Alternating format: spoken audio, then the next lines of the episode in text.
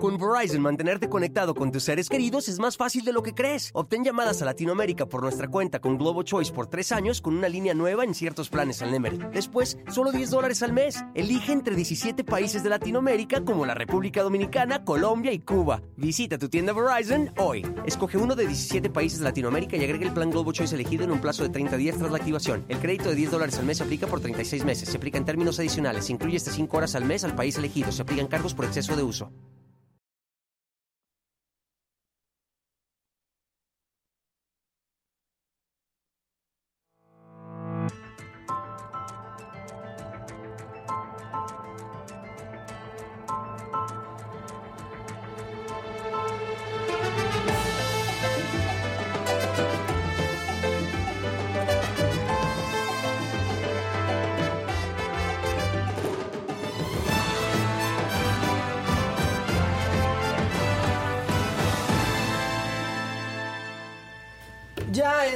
Es y estamos de regreso. Viernes 10 de marzo. ¿Cómo están, compañeros? Maquita, qué gusto saludarte. Muy, muy bien, la verdad.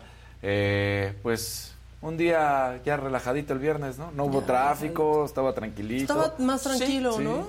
Pues yo ¿O a sentí- ti sí te tocó? Me tocó, sí, empezó un poco. Ayer Pues y si hoy. saliste más temprano. Suena al aire No, hoy no. este. eh, eh, Sí, al- sí está Suena sonando. al aire así. Sí. Es que como que traemos el motor del aire que ya no circula hoy. O sea, ya no circula todos los días. Suena, traca, traca. Sí, sí, sí. No, ve, ahí está. Sí, ahí una- está. Una cirugía mayor. Bueno, ¿cómo están? ¿Cómo les fue ayer? Bien, las extrañamos mucho, horrores a todas Nosotros las chicas de la oficina, todas.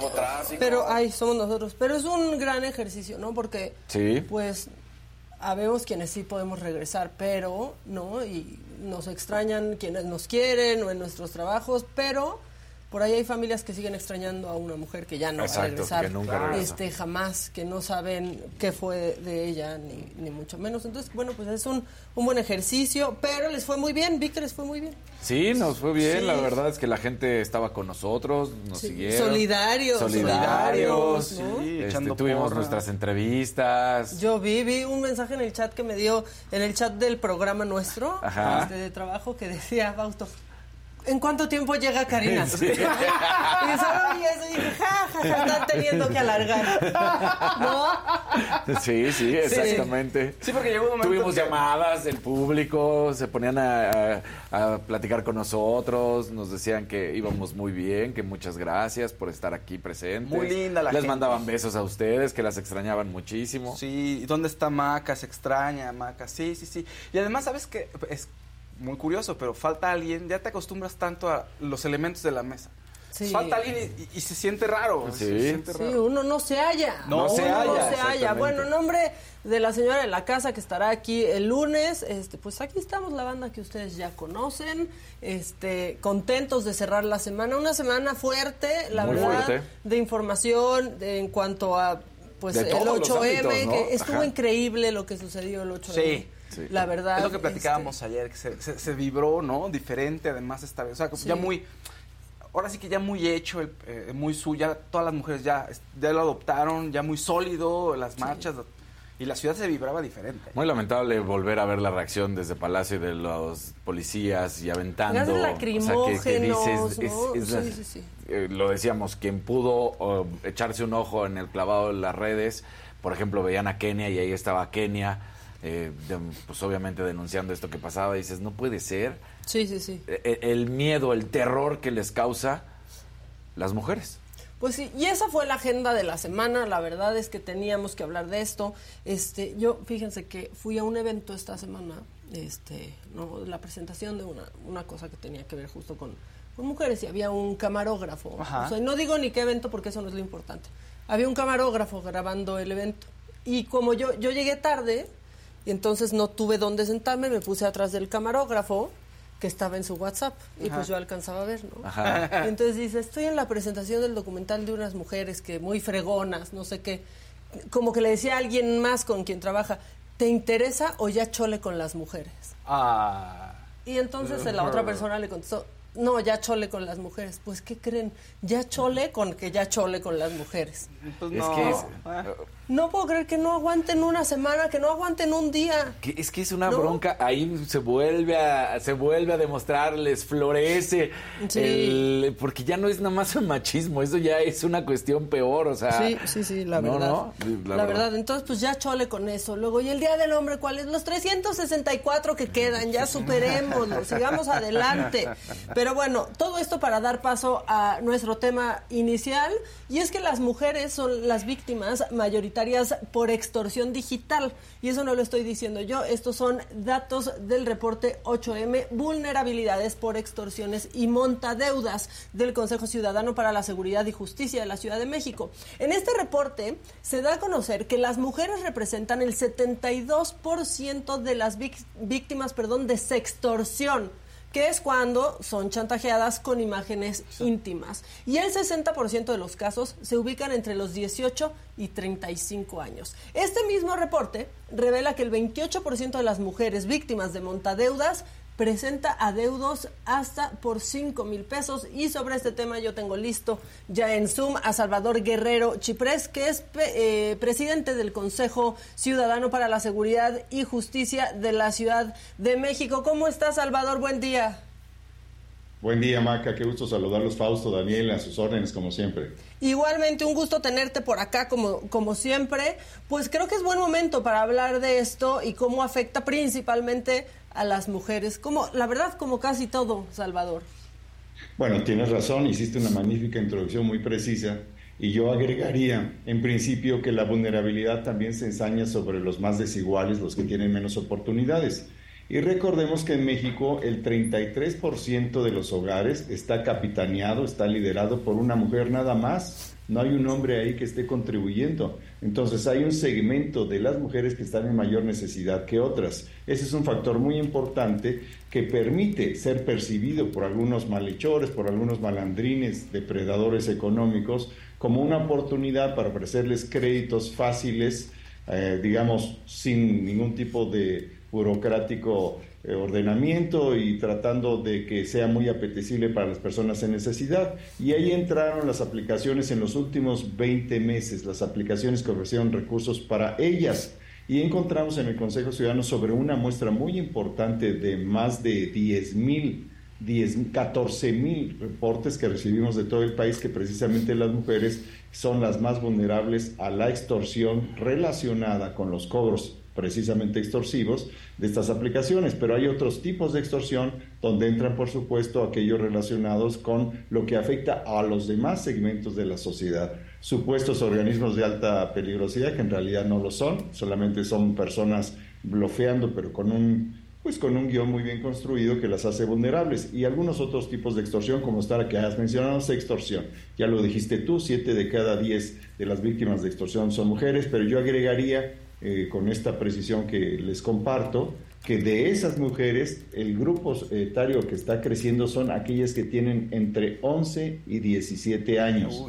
Y que por razones diversas comparten información personalísima, íntima, privadísima, quizás erótica, eventualmente eh, muy descriptiva y que esa confianza con la cual ese consentimiento que inicialmente tuvieron pues es traicionado y esas personas a las que les dieron las imágenes las amenazan con difundirlas en su familia, en la escuela, en donde sean los círculos donde eventualmente ellas sienten mayor daño. Entonces, eso es la extorsión en ese grupo etario que es crecientemente presente entre aquellos que son vulnerables en el caso de las mujeres. Así que las mujeres sí, hay que decirlo, son eh, más vulnerables según los datos que tenemos en el Consejo Ciudadano, pero también son quienes más reportan, me parece que también son quienes más están dispuestas a, entrarle al Ministerio Público, a denunciar, como lo son y qué bueno manifestarse y coincido con eh, Fausto y Daniel que fue una manifestación muy madura, mis compañeras del Consejo Ciudadano participaron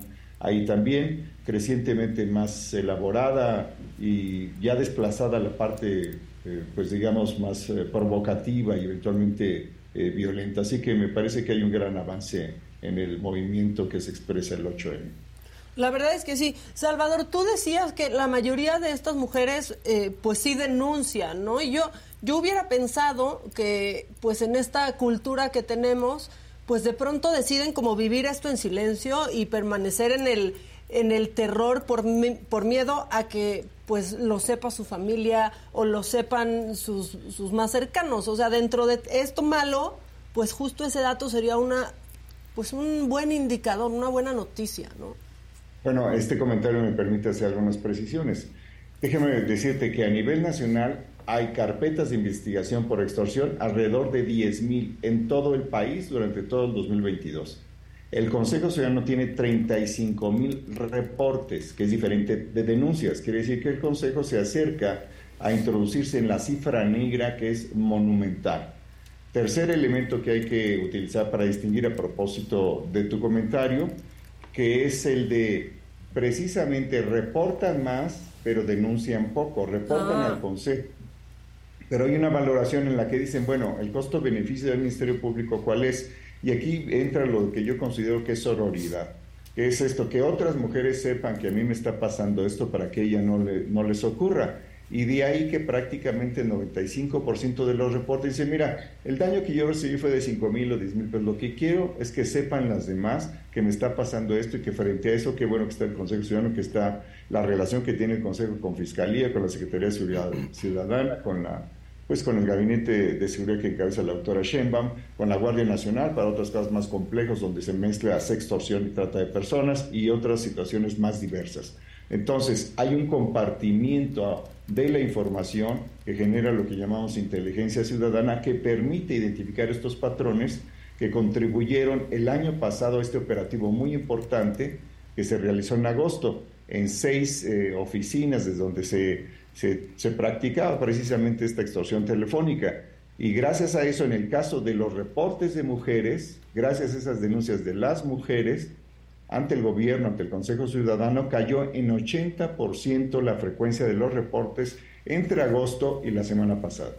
Wow. Salvador, uno de los elementos de los cuales estabas hablando que más preocupan también, por supuesto, no nada más es el hecho de las mujeres como tal, sino de las mujeres niñas, porque decías que son 11 años prácticamente donde empieza esta actividad y que es lo que normalmente se le pide a los papás, a los adultos, de estar eh, un poco más cerca de esta actividad que se debe de tener en el celular, de restringir, de poner aplicaciones, porque por más que uno ayude, trate de educar, de guiar, pues hay a veces que, como bien lo dices, los depredadores están a la orden del día y, y, continúan al acecho y entonces hay que tener énfasis en esta situación, ¿no?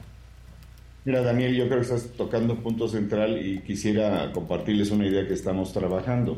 Y se trata de lo siguiente, así como promovemos entre la población adulta la aplicación No Más Extorsiones, queremos eh, proponer con los padres de familia, con las escuelas, con otras organizaciones de la sociedad civil, con el gobierno, con ustedes, que bajen en los teléfonos celulares de los menores de edad la aplicación No Más Extorsiones y que con esto se introduzca dentro de sus posibilidades de blindaje de su seguridad digital, de su seguridad personal, un mecanismo, una herramienta que permita identificar o bloquear los teléfonos desde donde se, intenta el fraude, la extorsión y la sextorsión. Quiero decirles que tenemos acumulados en estos cuatro años, tres meses, 250 mil números de teléfono celular que intentan, desde donde se intenta fraude, extorsión o secuestro digital, o se dice que son de cárteles. Entonces, esta es una herramienta, pero sí es importantísimo el compromiso de la mamá y el papá y asumir también, especialmente en los hogares que tienen pues menos presencia eh, de menos individuos, ¿no? Porque hay en las diferentes familias, a veces hay familias, 33%, insisto, que solamente participa una persona cuidando a la niña, al niño, a los dos o tres menores de edad que estén ahí. Entonces ahí necesitamos un trabajo que dirija un mensaje a sectores populares y clases medias en que haya una cultura de prevención que nos permita salir adelante. Esta tendencia creciente, insisto, entre niñas de 7, perdón, de 11 a 17 años. Es muy baja la edad, o sea, de 11 es escandaloso, ¿no, Salvador? Bueno, recordemos que eh, platicamos hace ya casi un año, si no recuerdo mal, del uso de videojuegos que están prohibidos para menores de 18 años y que a veces pues las niñas, los niños, pero especialmente las niñas están jugando, establecen comunidad digital con otras personas y en ese establecimiento de comunidad hay una plataforma de confianza que se va elevando a la oferta de vivir mejor que en tu casa y a la invitación a que salgas de tu casa, abordes un vehículo y vayas a conocer a esta persona con la que ya estableciste una relación de confianza digital. Eso ocurre desde hace cuando menos dos años, pero tuvimos varios casos el año pasado, recordaremos. Entonces ahí es muy importante ubicar la relevancia que tiene la presencia familiar para proteger, para, para prevenir. Y eso lo necesitamos hacer entre todos, independientemente de los partidos políticos, las empresas, los gobiernos locales, municipales, estatales, federal hay que detonar un esfuerzo de ese tipo y nosotros estamos ofreciendo precisamente esta aplicación para que se introduzca en ese grupo etario eh, de 17 años y menos. Sí, y también, como dices tú y tienes toda la razón, los papás que de pronto, ¿no? Por quitarse a, los más chiquitos de encima de déjame tener Instagram, déjame tener Facebook, incluso pues los papás les abren la cuenta poniendo una edad que no tienen, claro. ¿no? Y pues los abren a todo el mundo, especialmente en Instagram, en donde está muy poco, o sea, todos los esfuerzos que han hecho en la plataforma por reducir los riesgos han sido completamente en vano, Salvador. Ahora, imagínate, y les planteo esto, hay parte de un debate. Si nosotros como sociedad o los segmentos más eh, politizados e informados, clases populares, clases medias, estamos insistiendo en derechos de mujeres, de las niñas, de los niños, pero al mismo tiempo tenemos plataformas, y lo digo con respeto siempre a la libertad de expresión y a los gustos del público, tenemos OnlyFans, tenemos pornografía, tenemos millones y millones de personas que habitan el disfrute de esa cosificación del cuerpo que también está relacionada con la violencia que después se traslada por diferentes mecanismos hacia las niñas y las adolescentes. Ahí qué podemos decir, porque mientras lanzamos una campaña es empujada con mucho esfuerzo de manera orgánica en redes que puede tener, no sé, ponle 500 mil, un millón de, impactos. Las otras aplicaciones tienen 10 millones, 20 millones de impactos, promoviendo ciertos modelos de explotación o de percepción o de fetichización del cuerpo y básicamente de las mujeres, cuál es el sentido de todas las movilizaciones, de todo nuestro esfuerzo también de décadas para que haya acceso pleno a los derechos por parte de los sexos y también de que el género sea reincorporado plenamente como parte de una cultura de convivencia social. Entonces ahí tenemos varios temas que tenemos que ir razonando y platicando. Oye, Salvador, una pregunta. La, gente supongo se siente, y las mujeres se, sienten mucho más cómodas seguramente acudiendo con ustedes que ir al MP, ¿no? a hacer la denuncia o sea, es lo que intuyo porque hay pocas, dices que hay pocas este, denuncias formales, ¿no? Pues el trato es, supongo que completamente, distinto, la verdad. Entonces, digamos, claro, pero ¿cuál es el mecanismo de ustedes? Perdón, nada más, ¿cuál es el mecanismo de ustedes? Es decir, la gente, la gente que dice, ¿sabes que me animo a hablar al Consejo Ciudadano? ¿Cómo, cuál es la mecánica que, o sea, ustedes reciben esa llamada, qué hacen con ella? Digo, para darle certeza a la gente y que se animen a, contactarlos más a ustedes. ¿Y ustedes qué hacen con esa información y cómo la canalizan? Claro, eh, Fausto, y voy a, voy a tratar de ser muy preciso. Primero, si nos marcan en el 55, 55, 33, 55, 33, no tardamos más de 5 segundos en responderle. Primera oferta de servicio. Número dos, te va a contestar una abogada o una psicóloga que conoce de tamizaje de riesgo crítico, que estamos hablando de riesgo feminicida, que trabajamos con la Secretaría de las Mujeres. Si no hay riesgo crítico, si es otro tipo de riesgo, podemos dejar el segundo teléfono que tenemos por si es una situación de emergencia que se gestiona de manera simultánea. Entonces, con ese teléfono te decimos, ¿qué requiere usted? Ya nos platicas la, la, experiencia de extorsión o de extorsión, por ejemplo, por aplicaciones de montaderos. En ese momento nosotros te vamos sugiriendo que reportes a la fiscalía, tú nos dices, bueno, ¿sabes qué? Es que es demasiado tiempo, yo lo que quiero es compartir la experiencia, no es tan grave, son cinco mil pesos, no los voy a recuperar, el tiempo que invierto el Ministerio Público, etcétera. Entonces te decimos, bueno, ok, dame los detalles y dime cómo se llama la aplicación, cuánto fue, en qué circunstancias y el tiempo que nos dé en una entrevista que puede ser tan perfecta o imperfecta como nos lo dé la confianza de la persona, ya establecemos oportunidad de intervención eh, de investigación policial, de agregados de datos que después forman parte de una plataforma para sugerencias de política pública en materia de seguridad, etcétera. Entonces nosotros vamos trabajando la información como digamos como lo hace un trabajador minero con las rocas, ¿no? Vamos sacando, vamos tratando de separar los datos, la forma de ayudarte en concreto, si vamos a tu casa, si de tu casa te acompañamos al Ministerio Público, fortalecer tu confianza a pesar de que hayas tenido, como todos en el mundo, en el mundo estamos, podemos cometer algún error, pero tienes que salir de eso porque entonces los delincuentes o los mañosos utilizan tu error para debilitarte, para eh, destrozar tu identidad, amenazar con destrozar tu reputación e incluso ah, hubo dos casos en que eh, se orilla a las personas, mujeres, a que formen parte de la comisión de un delito de un organismo delictivo. Entonces, comprendamos esa lógica que está ahí, ese riesgo que, eh, que está circulando de manera material y digital y frente al cual, al menos en la Ciudad de México, a mí me consta, hay un esfuerzo muy notorio y notable para enfrentarlo. Ojalá que en todo el país podamos, entre todos, medios de comunicación, movimientos sociales, corrientes feministas, gobiernos, empresarios, atender los desafíos que implica la seguridad para niñas en la siguiente década, porque estamos hablando de un tema que no va a retirarse. Así como hay oportunidades en Internet, pues hay riesgos. Sí, porque pensamos que ya vamos a la mitad del camino, que hemos ido ganando cosas, pero cuando vemos estos temas, la verdad es que pareciera que no vamos ni empezando. Y algo tendrían que hacer las autoridades, ¿no? Ver lo que está sucediendo con ustedes. O sea, ¿qué se pierde? ¿Qué pasa en el Inter en que acuden con ustedes y deciden no presentar una denuncia? ¿no? ¿Cómo lo están haciendo? ¿Están revictimizando? ¿Qué es lo que está sucediendo? O sea, explícale, Salvador. Bueno, por supuesto, en el caso hay, que verlo en diferentes momentos, diferentes delitos y en diferentes grupos etarios. Yo creo que lo fundamental es construir permanentemente, de manera cotidiana, sistemática, una cultura cívica a favor de las familias, de la seguridad, de la justicia. Eso pasa por acuerdos con empresarios, con autoridades de procuración de justicia, con cuerpos policiales, con otros organismos de la sociedad, con medios como, el de ustedes, con esta responsabilidad, Maca, que tú tienes siendo tan joven, y debo decirlo, y tocaste un tema central, hace unos 30 años se decía, es que la televisión se hace cargo de la educación de las niñas y niños porque los papás están ocupados en el trabajo y las instituciones de educación pública no se encargan, o privada, no se encargan suficientemente de eso. Ahora está pasando con el mundo digital, y no es de ahora, tiene unos 10 años.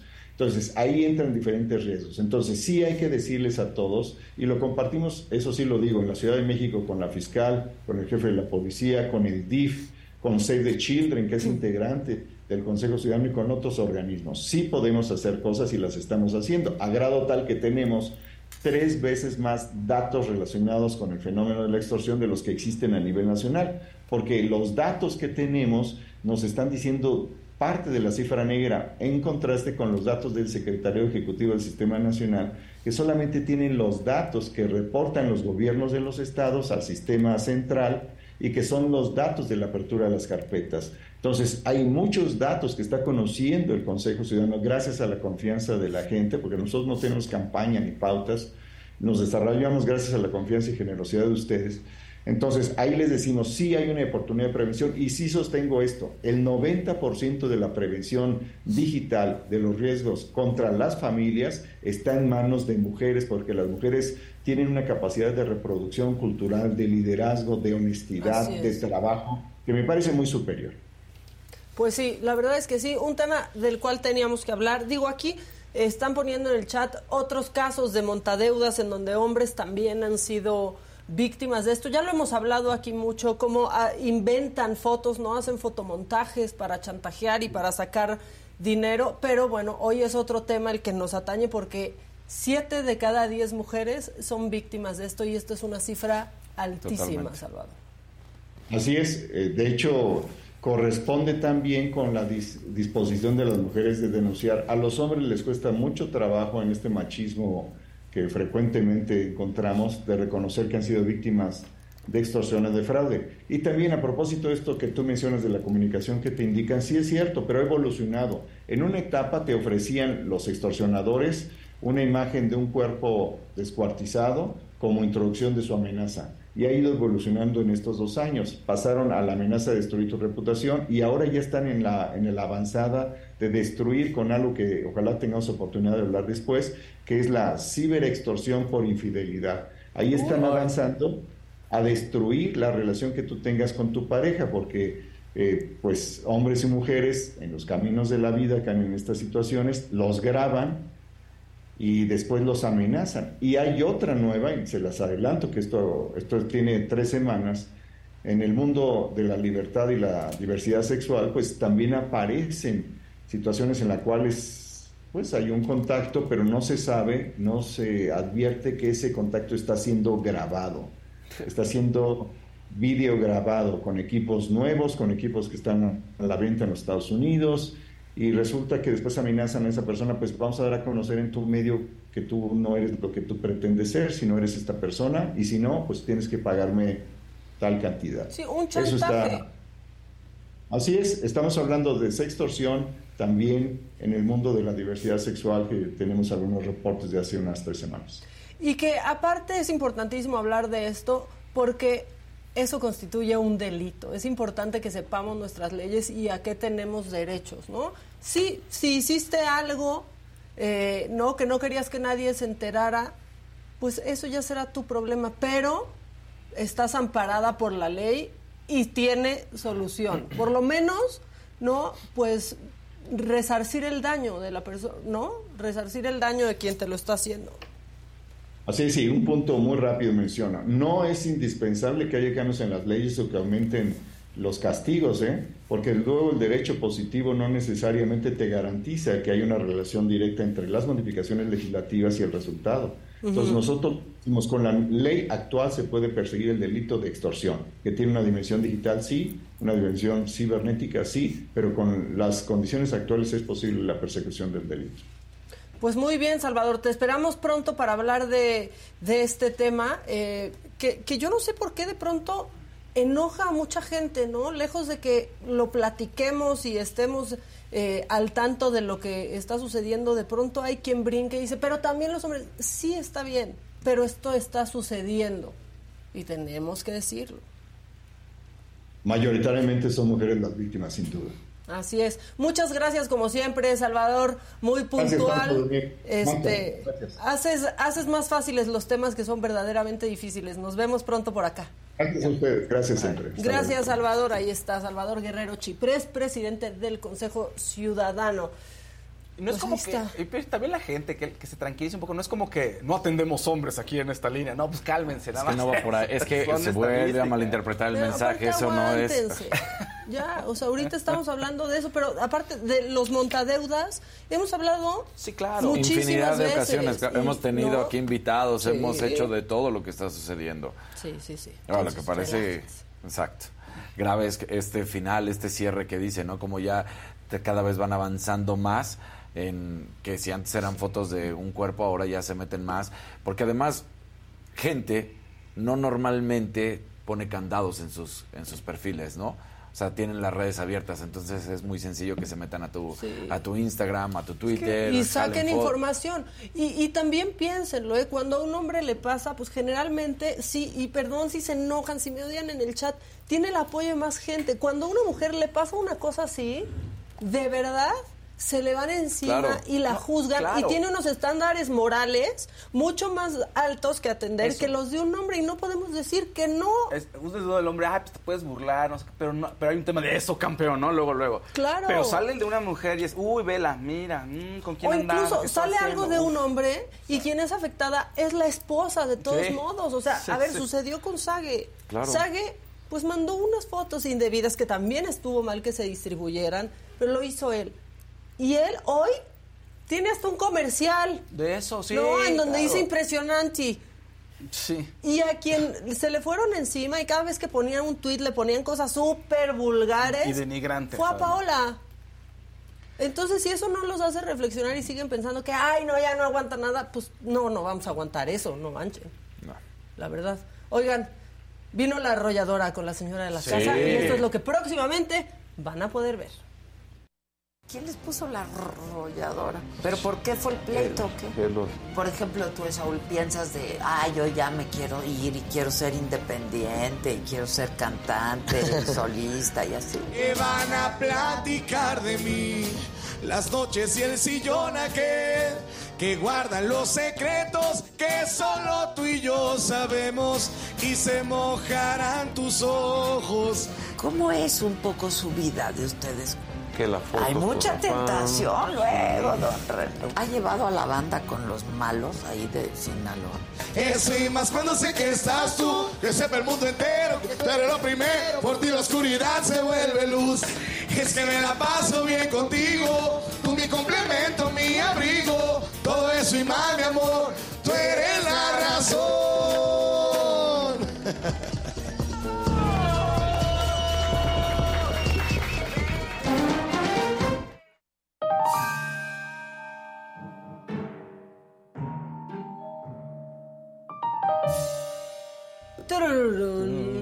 Bueno, ahora sí, nos va a hacer enchilar a todos. No. A todos, a todos, porque me aguanté el día, se me aguanté el macabrón un día. Un día. Sí, Estoy sí, así sí. como indigesta, indi- macabronamente Va a salir todo ahorita. indigesta. Pero ustedes van a aventar madres también con esto. Y todos deberíamos. A ver, esto sucedió en el Instituto Cultural Sucre el 8 de marzo. En esta escuela, en este instituto, eh, esta escuela está en satélite, ciudad satélite ajá. al norte, al norte de, de la ciudad. Bueno, eso que están viendo es lo que les estoy platicando. Querían poner un tendedero sobre hombres machistas en la historia del mundo, eh, pero diferentes mujeres de la escuela empezaron también a poner a profesores y alumnos de ese lugar, por lo que los prefectos decidieron quitar todo porque ¿Cómo? querían cuidar la imagen de la escuela. No. Las estudiantes se frustraron mucho más, decidieron poner otro tendedero, por lo que llegó una prefecta que estaban viendo aquí y una maestra a quitar todo lo que habían pegado en uno de los muros de la escuela. Por favor, vamos a ver completito este video otra vez con audio porque quiero que escuchen pues a las estudiantes, a los estudiantes y a la prefecta y los maestros, ¿no? Póngalo. Dame más Yuri, dame más Yuri, dame otro, dame otro, dame otro, corre, corre, corre. ¡Péguenlos!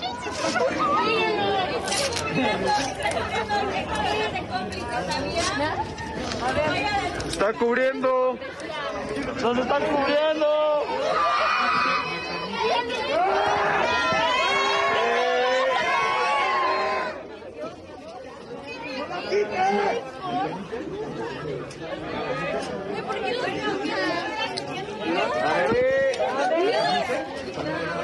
¡Le teléfono! ¿Qué más?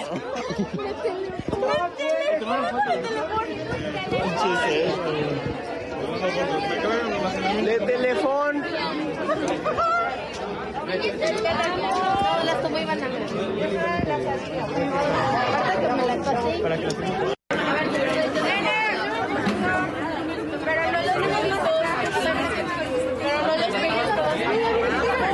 no querían que estuviera esto por la imagen de la escuela y por quitarlo ahora están en internet. Claro, y están peor. en todos lados.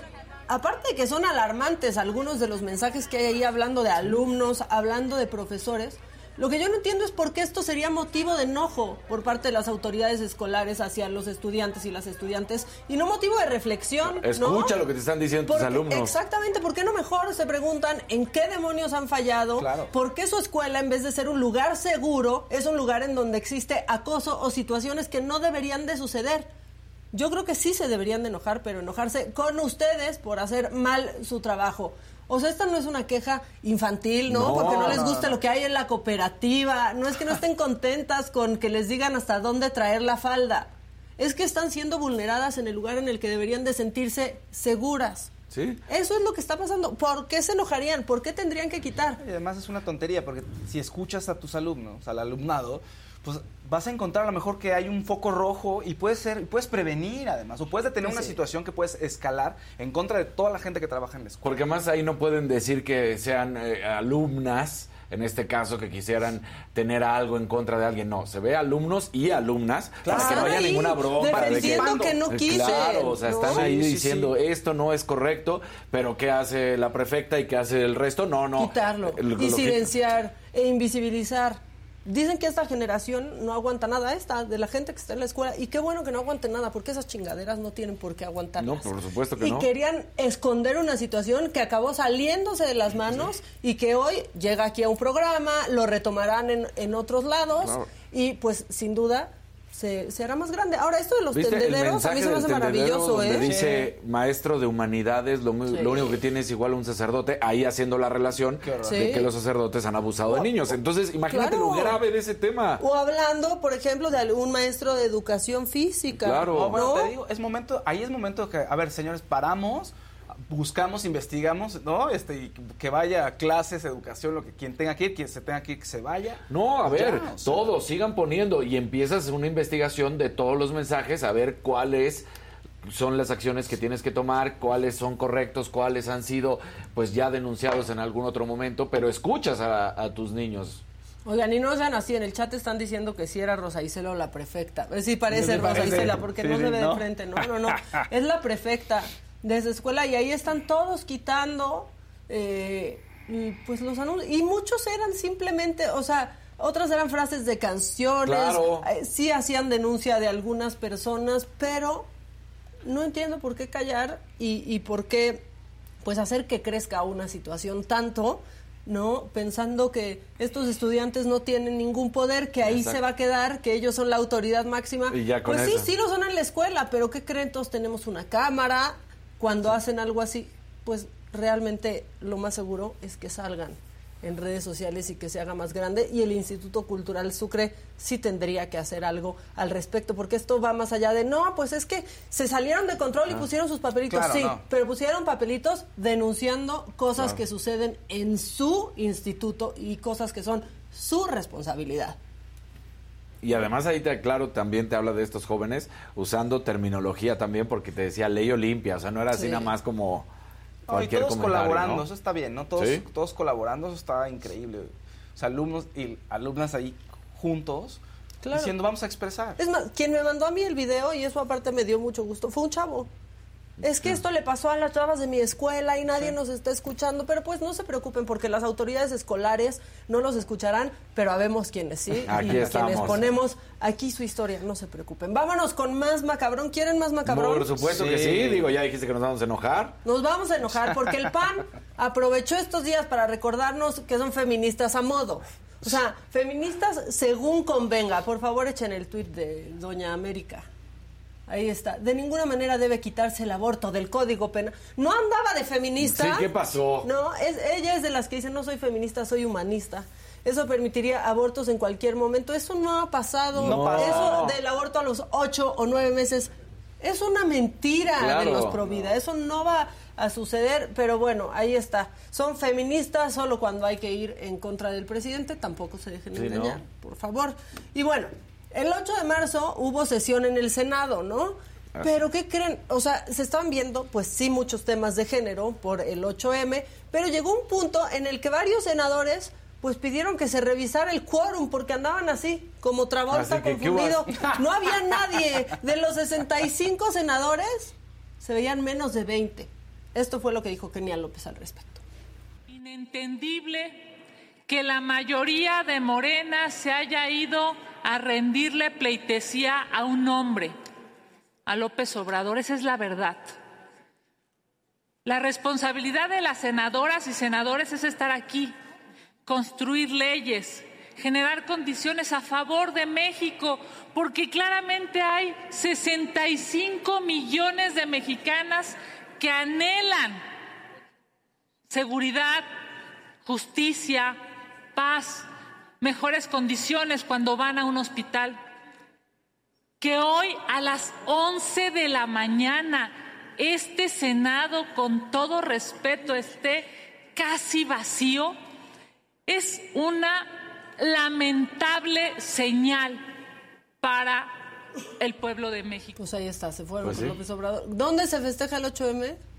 En Palacio. Con el presidente. Bueno, no, en Palacio no, nos pusieron unas barreronas. Ah, no, bueno, pero ellos, ellos van con el, ellos, van con el presidente, ¿no? Ellos iban a festejar. Porque acuérdate que también salían los mensajes de las defensoras de López Obrador diciendo eres el presidente más feminista que ha existido. Sí, no nos contrata, qué buena onda. Exacto, no, no, no. Híjole, en serio han puesto la vara tan abajo que ya de eso que nos contraten tenemos que dar las gracias. Bueno, tenemos aún reminiscencias de la marcha. Eh, ayer la jefa de gobierno pues dijo que tenemos una ciudad bien feminista y que reconoce los derechos de las mujeres. Vamos a ver qué dijo.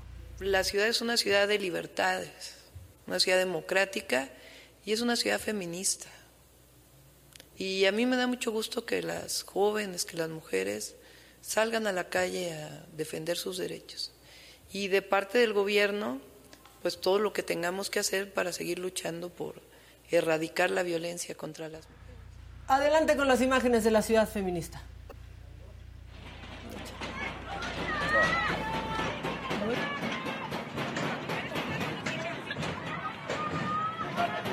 No estaban haciendo nada. Si estaban pintando esas barras de protección, de contención.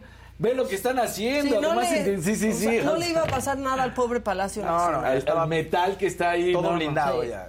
Oigan. Mira, no hay, no hay peor ciego que el que no quiero ver al final del día. Sí, la verdad es que sí. Eh, una de las, a, a ver, hubo pancartas bien padres, seguro vieron muchas, pero una a mí de la que más me impactó fue una pegada en una pared en donde decía, sí es tu pared, pero era mi niña. No. Y entonces si eso no lo entendemos y si nos queremos ahí nomás perder en una guerra de, de géneros, no estamos entendiendo este absolutamente nada. Pero bueno, este vamos con el siguiente macabrón, por favor. Ya se me perdió, pero vamos vamos con él. A ver, pónganmelo. Creo que es el tuit de ah, muy bien, el tuit de la jefa de gobierno. Eh, pues puso este, este, citó el tuit de Mónica Garza Ajá. y puso este mensaje, porque somos mujeres y apoyamos el movimiento eh, Mujeres Policías de la Ciudad de México, ¿no? Pero yo creo que no le dio play al video de mi queridísima Mónica Garza, porque escuchen lo que dicen estas valientes mujeres policía. Muchísimas gracias. ¿Cómo te llamas? Ana. ¿Y tú? Claudia. Claudia y Ana, quisiera preguntarles algo. Si ustedes no tuvieran que estar trabajando en el cuerpo policiaco, ¿hubieran marchado con el resto de nosotras? Sí, claro, sí. Claro que ¿Por sí. qué? ¿Por qué hubieran marchado? Porque somos mujeres y apoyamos el movimiento. ¿Nada más? Porque, Porque también hemos sufrido violencia, también hay violencia dentro de la corporación. ¿Hay violencia dentro de la corporación? ¿Y cómo la enfrentan? ¿Cómo la enfrentan? ¿La denuncian? Sí, ante derechos humanos también tenemos cómo hablar. Muchísimas gracias a las dos. Por eso hay que darle play, porque entonces están denunciando que hay abusos dentro de la Claro. corporación. Yo no creo que eso quisiera amplificar. Es que, no ¿sabes la creo tan feminista, la es jefa que de ella gobierno. leyó Claudia y pensó que era ella. Exacto, dijo, Como "Ya dice Ana y Claudia, esto". dijo Claudia, yo estoy luchando por la ciudad feminista. Ahí si le rascas en, en- las corporaciones policiales. Claro. uf, Por lo que supuesto. no Claro, ¿eh? ¿no? Sí, y la verdad, y, y otra cosa que eh, no sé si vieron, como ayer la imagen de muchas mujeres, ¿no? De, que trabajan en el gobierno de la ciudad, en- hacen estos trabajos de limpia, de ellas también son mujeres. Pues sí, ya sabemos, pero ¿qué creen que ellas y las policías hacen también una labor de acompañamiento Claro. y son de las primeras que están apoyando ahí? Entonces ya también desvirtuar y decir que no son modos, pues no son modos que te maten nomás porque eres mujer. O sea, si a esas vamos. Pero ya no quiero que se enojen porque se ponen bien este es- malitos del machismo. El tema es que no hay, no hay cumplimiento, de- o sea, Sí. no hay seguridad. Entonces, Exacto. pues tú puedes decir lo que quieras, que si violencia, que si no violencia. El tema es que no está pasando nada. Esa es la es. realidad. o sea. Así es. Bueno, mientras tanto en Tlaxcala la marcha era bastante pacífica, pero pues hasta que sacaron las torretas de agua. ¿Qué? No estaban haciendo nada, pero miren cómo llegó un gran aliado.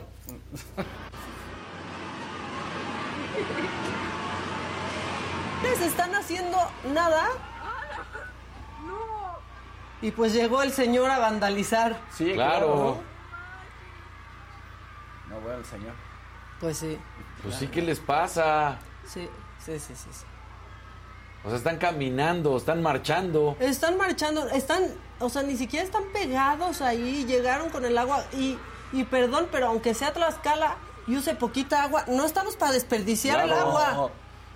¿No? Oye, Oye, y el señor también. No, ya señor iba ahí brincando, ahí va a uno. brincando. Mira, ahí, Sí, ahí sí. lo trae. Ha visto muchas películas donde se suben al robot y lo desconectan porque no creo que funcione así la Y ahí ponen contexto, era una marcha pacífica y nos empezaron a mojar.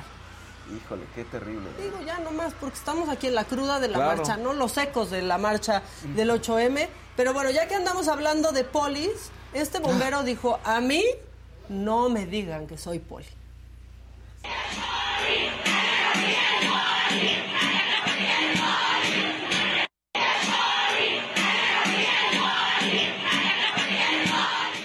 Dijo, a mí no me mezclen, o sea, el que no. no brinque es poli, yo brinco. Claro. Yo brinque es poli, ¿no? Sí, forma parte de la Yo secretaría. no soy. Sí, eso me dio, me dio mucha risa. Y alguien anda celebrando algo esta semana, Marcelo Ebrard. Llegó al millón de seguidores Eso, en Marcelo. TikTok y lo festejó, pero me dio, o sea, este video, Eh, se los híjole. advierto a ustedes, lo tienen que ver de ladito porque, pues sí da cringe. Marcelo, Marcelo. Échenlo. Adivinen qué, ya somos un millón en TikTok. Un millón de gracias.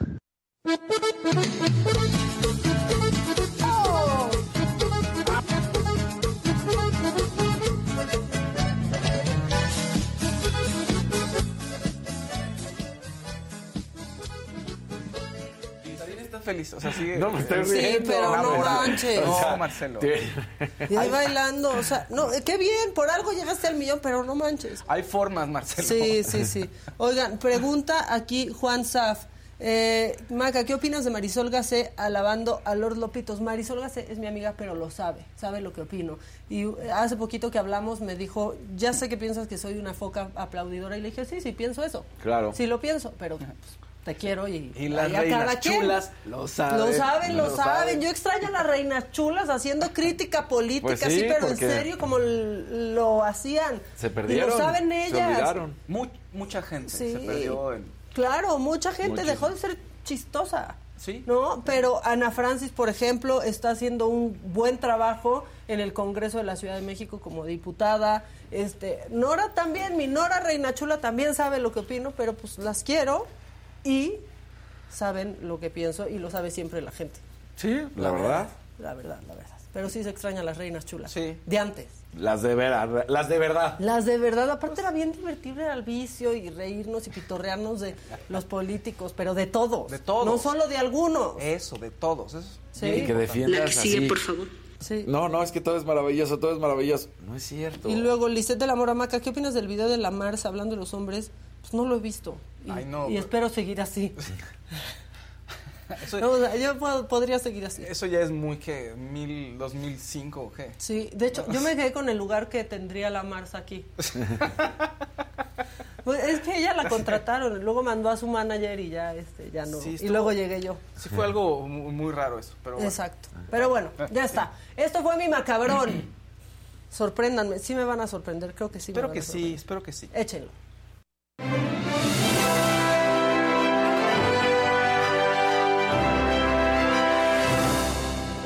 Pongan like, estamos creciendo, mira, qué bueno, mira, o sea, no fueron, no vinieron ayer Maca y Ade y, y la gente estuvo apoyando y ahorita están apoyando más. Sí. Venga, venga. Venga, Venga, échenle. venga, Que les va a traer chisme el Fausto, hombre. Con sus likes, echen con todo, por favor. Fíjense, esto ya se va a volver mi sección de divorcios, porque además soy el Ross de aquí, como dice Maca. Que- tengo como sí, es- cinco divorcios, fíjense. Sí, Me casar. aparecen estampitas de Panini, los del Fausto. Entonces estoy capacitado para hablar de los divorcios. en divorcios Sí. Fausto. Fíjense, no, pero Oye, se supone que ya es re fácil, ¿no? Que no, pues no sé, Casarín fue hace como más de 10 ¿Qué, años. divorciarse? Divorciarte, ¿no? Se supone que En ya es muy fácil, Aquí en la. Ciudad de México, aquí en la Ciudad O sea, de México era legalmente es, es bien fácil tomar la decisión. Sí, eso Ah, es no. Pero es que ahorita que estaban hablando de eso, supuestamente ya en el, en el tema legal, creo que ya lo hacen muy sencillo, En la ¿no? Ciudad de México es, vas, bueno, con el abogado te llenas tu demanda, no sé qué, la metes y a la otra persona le dicen, oiga, ya se divorciaron de usted. Ah, o sea, ¿sí? que ¿Así? comunicas, ¿En serio? Básicamente, sí. Es más difícil darle a aceptar en Facebook a un nuevo amigo. Claro, no bueno, manches. en la Ciudad de México sí, pero como dice Maca, lo que viene después y en el Inter y antes es lo más complicado.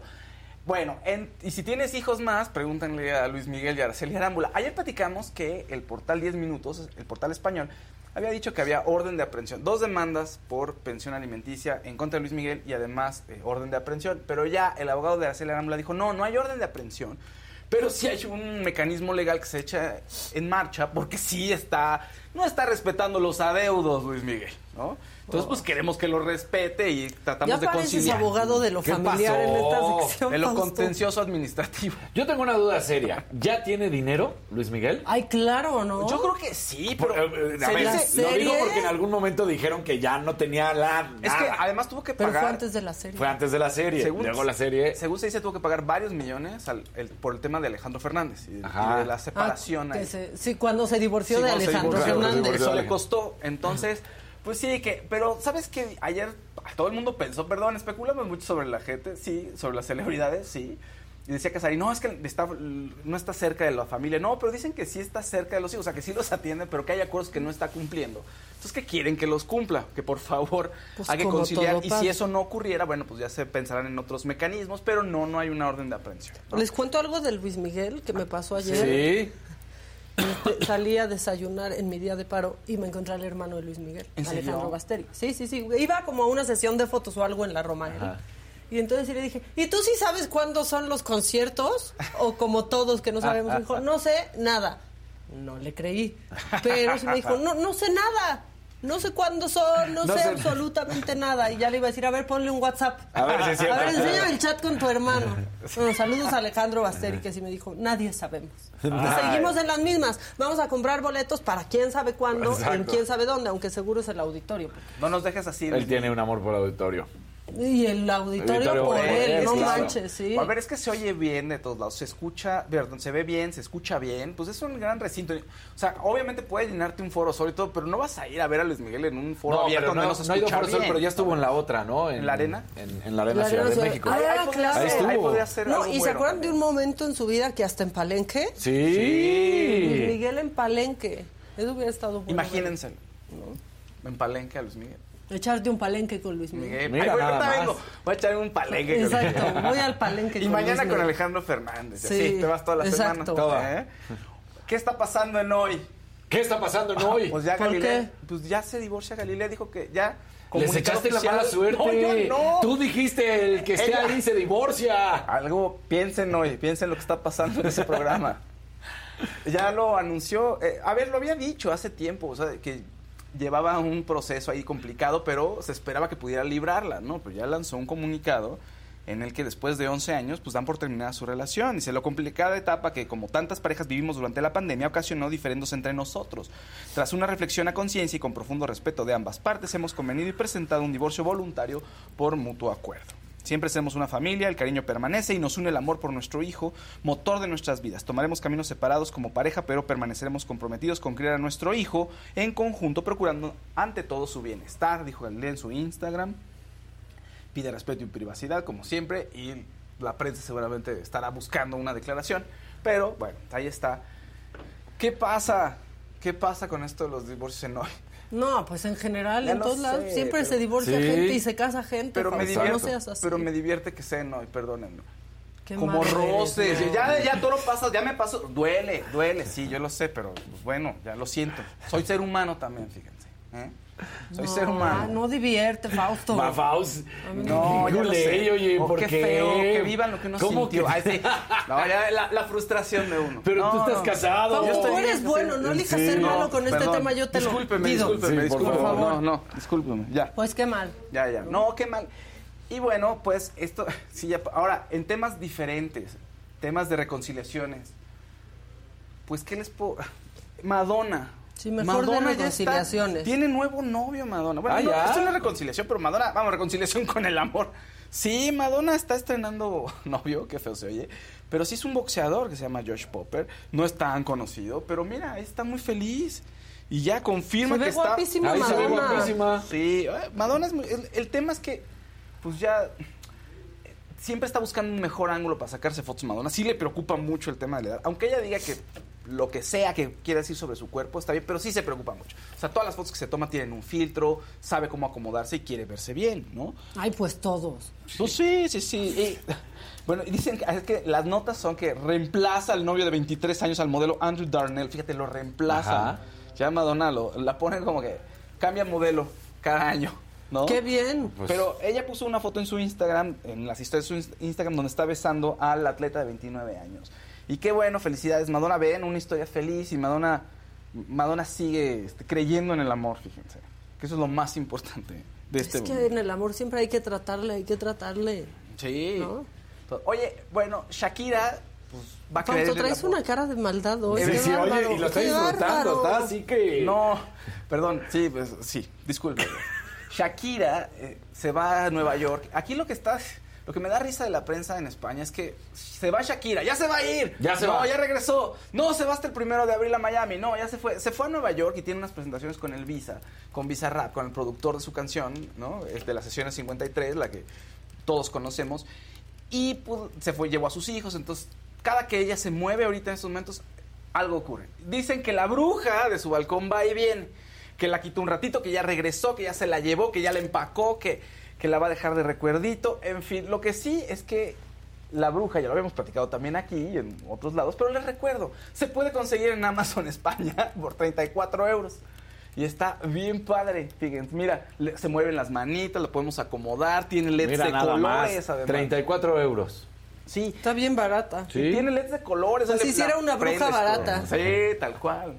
¿eh? Entonces, pues si quieren y si ocupan, Ahí está su. Ahí está su bruja, fíjense. Entonces Shakira, ¿qué está haciendo? Pues muchas cosas. Y en teoría se tiene que ir a Miami ya a vivir en el primero de abril. Tendría que estar ya para allá, pero por mientras cada cosa que hace, cada movimiento es, pues está, la, es nota y la gente está muy al pendiente de lo que está ocurriendo con Madonna, ¿no? Oigan, en otros temas, eh, pues filtraron imágenes de la secuela de Joker. Ok. Muchas más imágenes y esto es, es una de las películas más esperadas. Entonces, bueno, pues aquí están unas cuantas imágenes donde vemos a dos Jokers ahí. ¿Qué está pasando? ¿Qué está sucediendo? Pues la, Es- la- la teoría es que el personaje que interpreta eh, Joaquín. Phoenix, pues no es el original, el, el Joker original y que va a tener imitadores y que va a haber más y que de esos todos saldrá quizá el que, el que tenga que enfrentar a Batman. Es lo que se rumora. Pues así no termina la va. película, acuérdate, todo un conflicto que él lo sacan de la patrulla que choca y todos ya están pintarrajeados de Joker. Entonces, ¿cuál se enfrentará a Batman? Porque en la película aparece Batman. Bueno, no Batman, pero Bruce Wayne de chiquito. Y dices, no, no macha, porque está muy pequeño para la edad que, Que, tiene según el él, él personaje. piensa que es el hermano de Bruce Wayne. Exactamente. En la movie. Entonces, bueno, esto podríamos encontrar, podríamos pensar que se encontrarán Batman y Joker en este universo que se está creando Warner. Independiente de que va a haber otras películas de superhéroes, ¿eh? O sea, va a haber una, un reinicio de la franquicia de Superman, de Batman y todo esto. Va a haber un reinicio y va, van a contar historias de otro tipo. Es lo que dijo Warner. O sea, van a vivir el Batman de, de Matt Reeves con Robert Pattinson y este de Joker van a vivir de manera independiente. ¿no? Eso es lo que están buscando hacer. Y suena muy bien, suena bastante bien. Oigan, ya este domingo son los Óscares, aquí en México los pasan a las 7 de la noche, la alfombra roja la pueden ver ustedes de las... Me En parece México los pasan 5. doblados y es horrible. Sí, no, pero pueden verlo por TNT. Ah. Entonces, Sí. con el idioma original. Y saludos a la Reclo, que me cae bastante No, pero el bien, arreglo es y padre Rafa. y Rafa Sarmiento en los eh, verlos por TNT a mí me gusta. Sí, Toda son- la cobertura de TNT. Son buenos, ¿no? Sí, Sí. pero doblado, así se Mi escucha casa un poco raro. Warner. Exactamente, tu casa. Exactamente.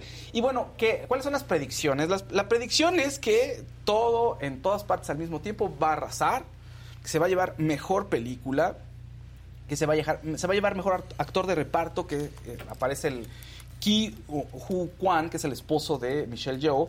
Eh, dicen también que actriz de reparto se lo lleva Jamie Lee Curtis, por su papel en todo, en todas partes al mismo tiempo. ¿no? Principalmente. Y eh, ahí sí lo que puede variar mucho es la mejor actriz puede ser Michelle Yeoh o Kate Blanchett, que hay una pugna ahí y un chisme interesante. ¿Qué ¿viste? pasó con lo que ella publicó, verdad? Con Michelle. Sí, Michelle Yeoh- Cuéntale a la gente. Michelle Yeoh bueno. es una actriz que pueden re- acordarse ustedes quizá en El Tigre y el Dragón. Es una actriz asiática, es muy buena actriz y estuvo hace poco también en una serie de Star Trek. Y claro, es gran actriz, pero no ha tenido el reconocimiento en Hollywood que merecería. Entonces, publican un artículo en Vogue diciendo que hace tiempo que no se gana una actriz que no sea blanca un Oscar. Entonces, ella sube un post diciendo por qué tendría que ser ella y no Kate Blanchett la que ganara diciendo que Kate Blanchett ya tiene dos Óscares, pues que ella es asiática, que en su carrera le vendría bien tener el Oscar. Estuvo muy raro ese post. Sí, como muy de. raro. Tú ya tienes uno, como Ajá, hablo con como los que, zapatos. Déjame a mí. si ya sí. tienes unos zapatos, hay mi Kleenex. Soy Checo Pérez, mm, Verstappen, hazte un lado que quiero Ajá. ganar. Así, porque tú ya tienes, ya has ganado mucho. Y entonces lo quitó. Eh, A ver, hay una de las reglas de la academia es que tú no puedes como actor o como participante, no puedes estar... Pedir. No solo pedir, sino meterte con el otro. No, pues es que esa película no lo merece, deberían de darle la- el Oscar a Black Panther, ¿no? Porque nosotros sí estamos en la inclusión y esta película no. Eso no lo puedes hacer, está prohibidísimo. Sí, o sea, está bien si sale ese artículo. ¿no? Exacto, sí. Pero que está mal si le das like o lo publicas y Sí. tú eres de las que protagonizan ese artículo. Sí, claro, por supuesto. Y, y si- y además dices, no, yo estoy de acuerdo con esto, y, dice, y directamente tú estás diciendo que te lo mereces y no la otra persona. Lo borró, ya lo borró. Y no creo que haya repercusiones, porque según esto ya las votaciones ya habían terminado. No creo que haya repercusiones contra ella, porque además ya estás muy cerca del evento. Sería una tontería ah, mover. Que bueno, el ¿no? año pasado, después de lo de Will Smith, que, oh, que se vio muy mal los Oscars y sobre todo permitiendo Bueno, pero que pasó recibiera. algo en los Óscares, por Sí, lo menos. pasó. O sea, a mí me da risa que gente que no veía los Óscares los Sí. vio después por el Por el madrazo madrazo, ese. exacto. Exacto. Bueno, y película animada, Pinocho debe ser la ganadora indiscutible. Entonces, a ver qué tal. Eso, es todo, eso sería muy bonito y a ver qué ocurre. De verdad, Everything Everywhere, bueno, todo al mismo tiempo, en todas partes. Es una muy pe- buena película. Véanla. Si no les gusta la ciencia ficción, tampoco está tan clavado. O sea, hay cosas. Es una comedia. Entonces, si la ven por ese lado, Ajá. es mucho más disfrutable que si piensas que es algo de ciencia ficción. Porque sí es un género que te puede Si sacar. te Si no gusta- predispone, ¿no? Sí, o te sea, si no saca. te gusta es como, ay, no, qué hueva, no me No, gusta no, de- el sci-fi. Exactamente. Yo no la he visto justo por lo mismo. No, no. te- Pero Tar la quiero ver. Tar está y también Con polémica, Blanchett, que ¿eh? ya no se merece el Oscar porque ya Porque ya- recibió. O sea, No, polémica y muy interesante, un punto de vista muy interesante sobre una mujer empoderada, cómo maneja el poder esta persona en un mundo donde hay es, compitiendo contra hombres y es una mujer y cómo lo maneja ella, es muy interesante las conclusiones a las que llega la película. Y The Whale. Bueno, de Whale también. Ah, y el mejor actor seguro se lo tiene que llevar él. Dicen Brendan que Fraser. Brendan Fraser, perdón, por The Whale y Austin Butler está con Elvis y lo ponen en una votación cerrada, ¿eh? O sea, dicen que, sí es un como un volado quién No puede afectó ganar. lo de gordofobia, que empezaron también a acusar a The Whale. Pero sabes que Pero no a Brendan Fraser. No. Eso es un fenómeno. Y Brendan Fraser vivió acoso sexual y vivió un periodo muy complicado en Hollywood. Sí, muy oscuro. Entonces, Se separó de Hollywood muchos años. no creo que sea tan fácil que... Si no hubiera vivido eso, a lo mejor lo puedes quitar y dices, bueno, que gane el otro. Pero aquí no, está Es como una de historia de tener reivindicación, trabajo. las que le encanta a Hollywood. Sí. Y dejó de tener trabajo porque había subido de peso, porque de pronto era como este prototipo. Nuestro George of the Jungle se George convirtió- of the Jungle era el, o sea, era el prototipo de hombre perfecto Ajá. y cabía en el estereotipo de, de Hollywood y de pronto dejó de serlo por completo y dejó de tener trabajo. Sí, sí, sí. Y es un súper actor, pues vean cómo le ha ido ahora. Entonces, es un gran momento. O sea, si gana el Oscar, es un- una gran historia de las que le gustan a Hollywood y puede él regresar y lo veremos en películas de acción y en todo tipo de películas si eso llega a ocurrir. O Muy igual ya de acción no, porque habrá que ver si a él le interesan o no. Pues sí, bueno, también, pero a lo que voy es que le van a empezar a llegar proyectos, seguramente, ¿no? Y pues la interpretación de Elvis es grande de Austin Butler. La verdad es que sí dolería dejar a alguno de los dos fuera, pero por el contexto y por la situación y por el tipo de película, creo que tiene mucho más mérito Brendan Fraser. Aunque sí, sí es buena Elvis. Es ¿no? muy buena Y película. una de las ¿no? productoras murió, la hija de Elvis. Sí. ¿No? Hubiera estado en los Oscars este domingo. Eso es- mira, muy- mucha historia emotiva. Y- Y que eso también le encanta a la academia. También. Esas historias ¿no? sí, sí. No, claro, Y él además- es idéntico a Elvis. Uy, Sí. sí, sí. Igual y declaran por primera ocasión un empate. No ¿Tú creo. crees? Estaría rarísimo. Ay, voy a buscar a ver si hay algún- ha habido algún caso en que dos se ganen un premio. Yo creo que no. Dividen voy a el. Oscar. la Sí, sí. toma. Ya me- oye, me quedé con la Te parte toca de la parte abajo, superior, te ¿no? toca la Oye, parte que aparte, inferior. ¿saben cuánto cuesta una, cuánto vale una estatuilla? No. Un dólar. ¿En serio? Para, para quitarle el valor. O sea, porque Ajá. imagínense Ah, claro. cuántos que de pronto este, pues pudieran vender su Oscar o así, Sí. ir al Monte Piedad. Entonces, vale un dólar. dólar. No tiene valor. O entran a tu O casa sea, y se llevan tu estatua. No tiene valor monetario. pues. Ah, mira, qué bien. Y No, les van bueno. a dar a todos los ganadores una bolsa con 126 mil dólares en producto. Ah, qué bien. Ah, claro, es En cierto. producto. como una- Producto. sí, con un, un tuarcón. El arcón como el de Javi, pero el 126 mil dólares. Sí. Y pensamos que es muchísimo. Es el más barato que ha habido en muchos años. Sí. Ha habido hasta de 220 mil dólares. Órale. Y nosotros aquí emocionados cuando nos mandan unos gancitos. Sí. bueno, unos, es que unos gancitos. Un doctor Sí. Simi, así. Nosotros ya emocionados con eso, un libro. Oye, No. mira, me está. Nadie, sí ha habido, sí ha habido empates. Son seis, ha habido empates en seis ocasiones. Ah, sí. Sí, en 1932, mejor actor. El mejor corto- cortometraje documental en 1950. Mira, sí ha habido Casarín, eres un visionario. Mejor actriz Te lo 1969. digo, te lo digo. Mejor cortometraje de acción real en 1995. Mira. O sea, la última vez que Ah. pasó fue en el 95. La- en 2013, que se mejor decida edición. con aplausos. Sí, el aplausómetro. Oigan, tenemos un verdecito de Mario Iván Flores. Dice, buenos días a todos. Hablen del video que salió de dos niños que escapan del DIF de Capullos en Nuevo León, eh, que están golpeados. Bueno, pues seguramente nuestro Jonathan se hará cargo de esa, de esa historia. Y hay una solita claro de Cepo Gaby. Fausto, te amo, te amo. Tonadita de la tía de Maca. Gracias. 2013 fue la última vez en mejor edición de, de sonido. Fue la última vez que, se- que hubo este empate. Oigan, tenemos Pero boletos. no ha habido por actor o por actriz. Sí, en por actor y por actriz. Sí, ya lo leí este, Ah, hace ok. muchos años, en 69 y en 23, me, me- me parece. Eh, oigan, eh, hay boletos, porque se estrena la- en el 23 de marzo, se estrena Viva México de Luis Estrada, una película mexicana muy esperada. Luis Estrada hizo la hace meses. Sí, sí, sí, con Ana de la Reguera, con Poncho Herrera, con Damián Alcázar. Entonces, es una película muy esperada. ¿Por qué? Porque si es una crítica a la 4T, muy a la manera de Luis Estrada. Yo no les puedo decir nada, fíjense, porque ya la vi, pero no les voy a decir nada y no les puedo decir nada. Pero tenemos pases, tenemos boletos. Entonces, escriban a nuestro WhatsApp, miembros del canal, escriban, yo quiero, eh, yo quiero un boleto para ir a la, al estreno de Viva México. Aquí se les va a generar un código, ¿ok? Sí. Y ese código, eh, de todas maneras se les va a escribir ¿no? las instrucciones. Pero entonces nosotros les damos un código y ese código lo tienen que, eh, tienen que entrar a una página y redimirlo. Entonces, ustedes lo ponen y ahí van a ob- obtener sus boletos. Eh, la premier se llevará a cabo el 14 de marzo en Cinepolis Oasis. O sea, van a ir a la premier. El estreno es el 23, pero nosotros, está, en contubernio con Sony, los estamos invitando al estreno, a la premier. Así va a haber alfombra roja y todo, ¿ok? Entonces, bueno, por favor escriban en el chat de WhatsApp, miembros solamente que quieren ir a Viva México, ¿vale? Está, eh, vale la pena, vale la pena, vale la pena asistir al evento.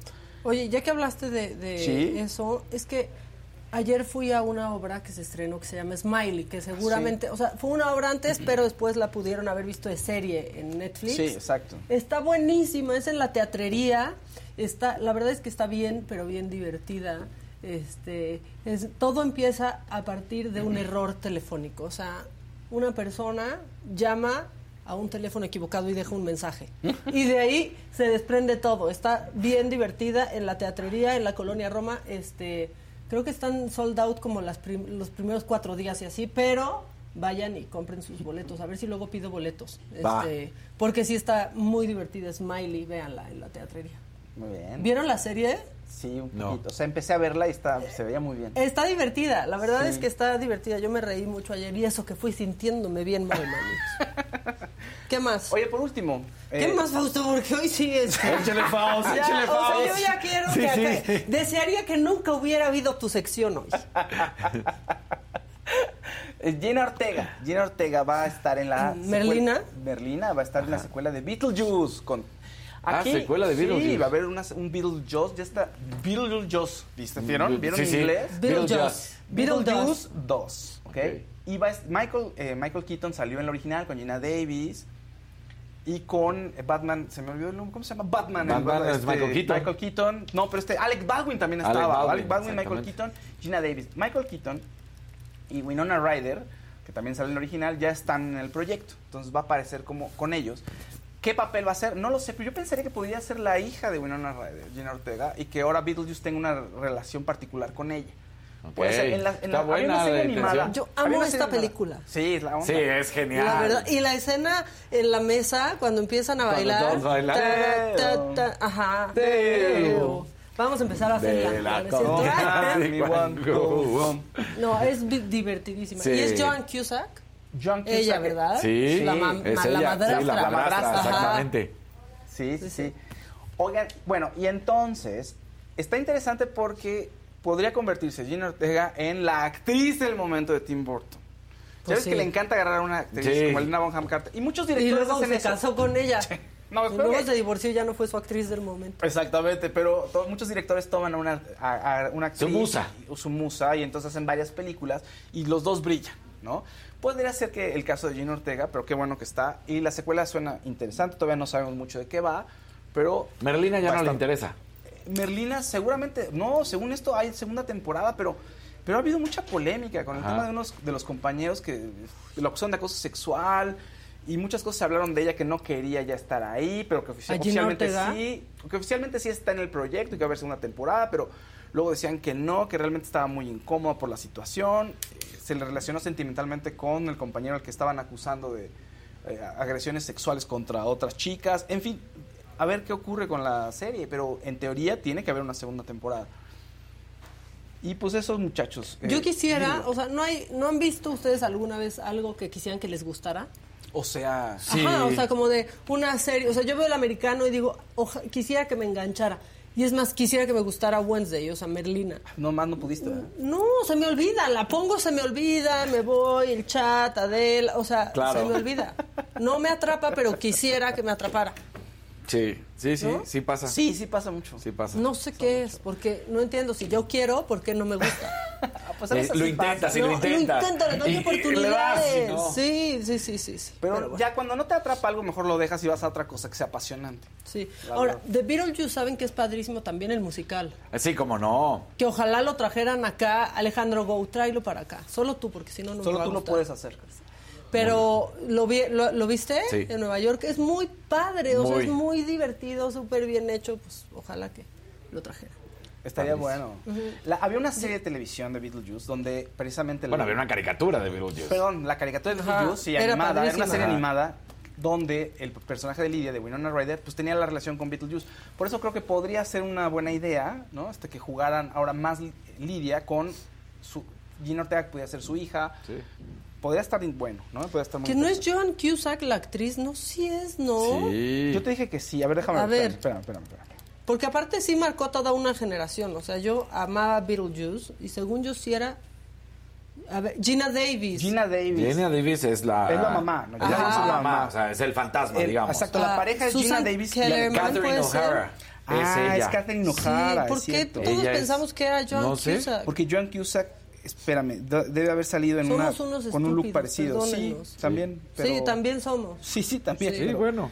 Ahorita Sí, Gina Davis. sí, Gina Davis. No, pero eh, Gina Davis es la mamá. Es la mamá. Es la mamá. Ajá, La- exactamente. la madrastra. La madrastra y es luego Catherine está O'Hara. Catherine O'Hara. Sí. Y Susan Kellerman eh, sale de Grace. Bueno, pues ahí está, ya. Pero debe de haber salido John Cusack en. Ahorita la busco. por- o sea, tu confusión no es de a gratis, estoy seguro. Sí, Lo vamos no a sé si haya habido otra. o Lo sí. vamos a descubrir, fíjense. Sí, vamos a llegar al fondo de esta situación. Fausto, ¿tienes algo más que decir? Por favor, ya No, ya, no. ya, ya. Gracias, bendito sea Dios. Casarín, vas tú.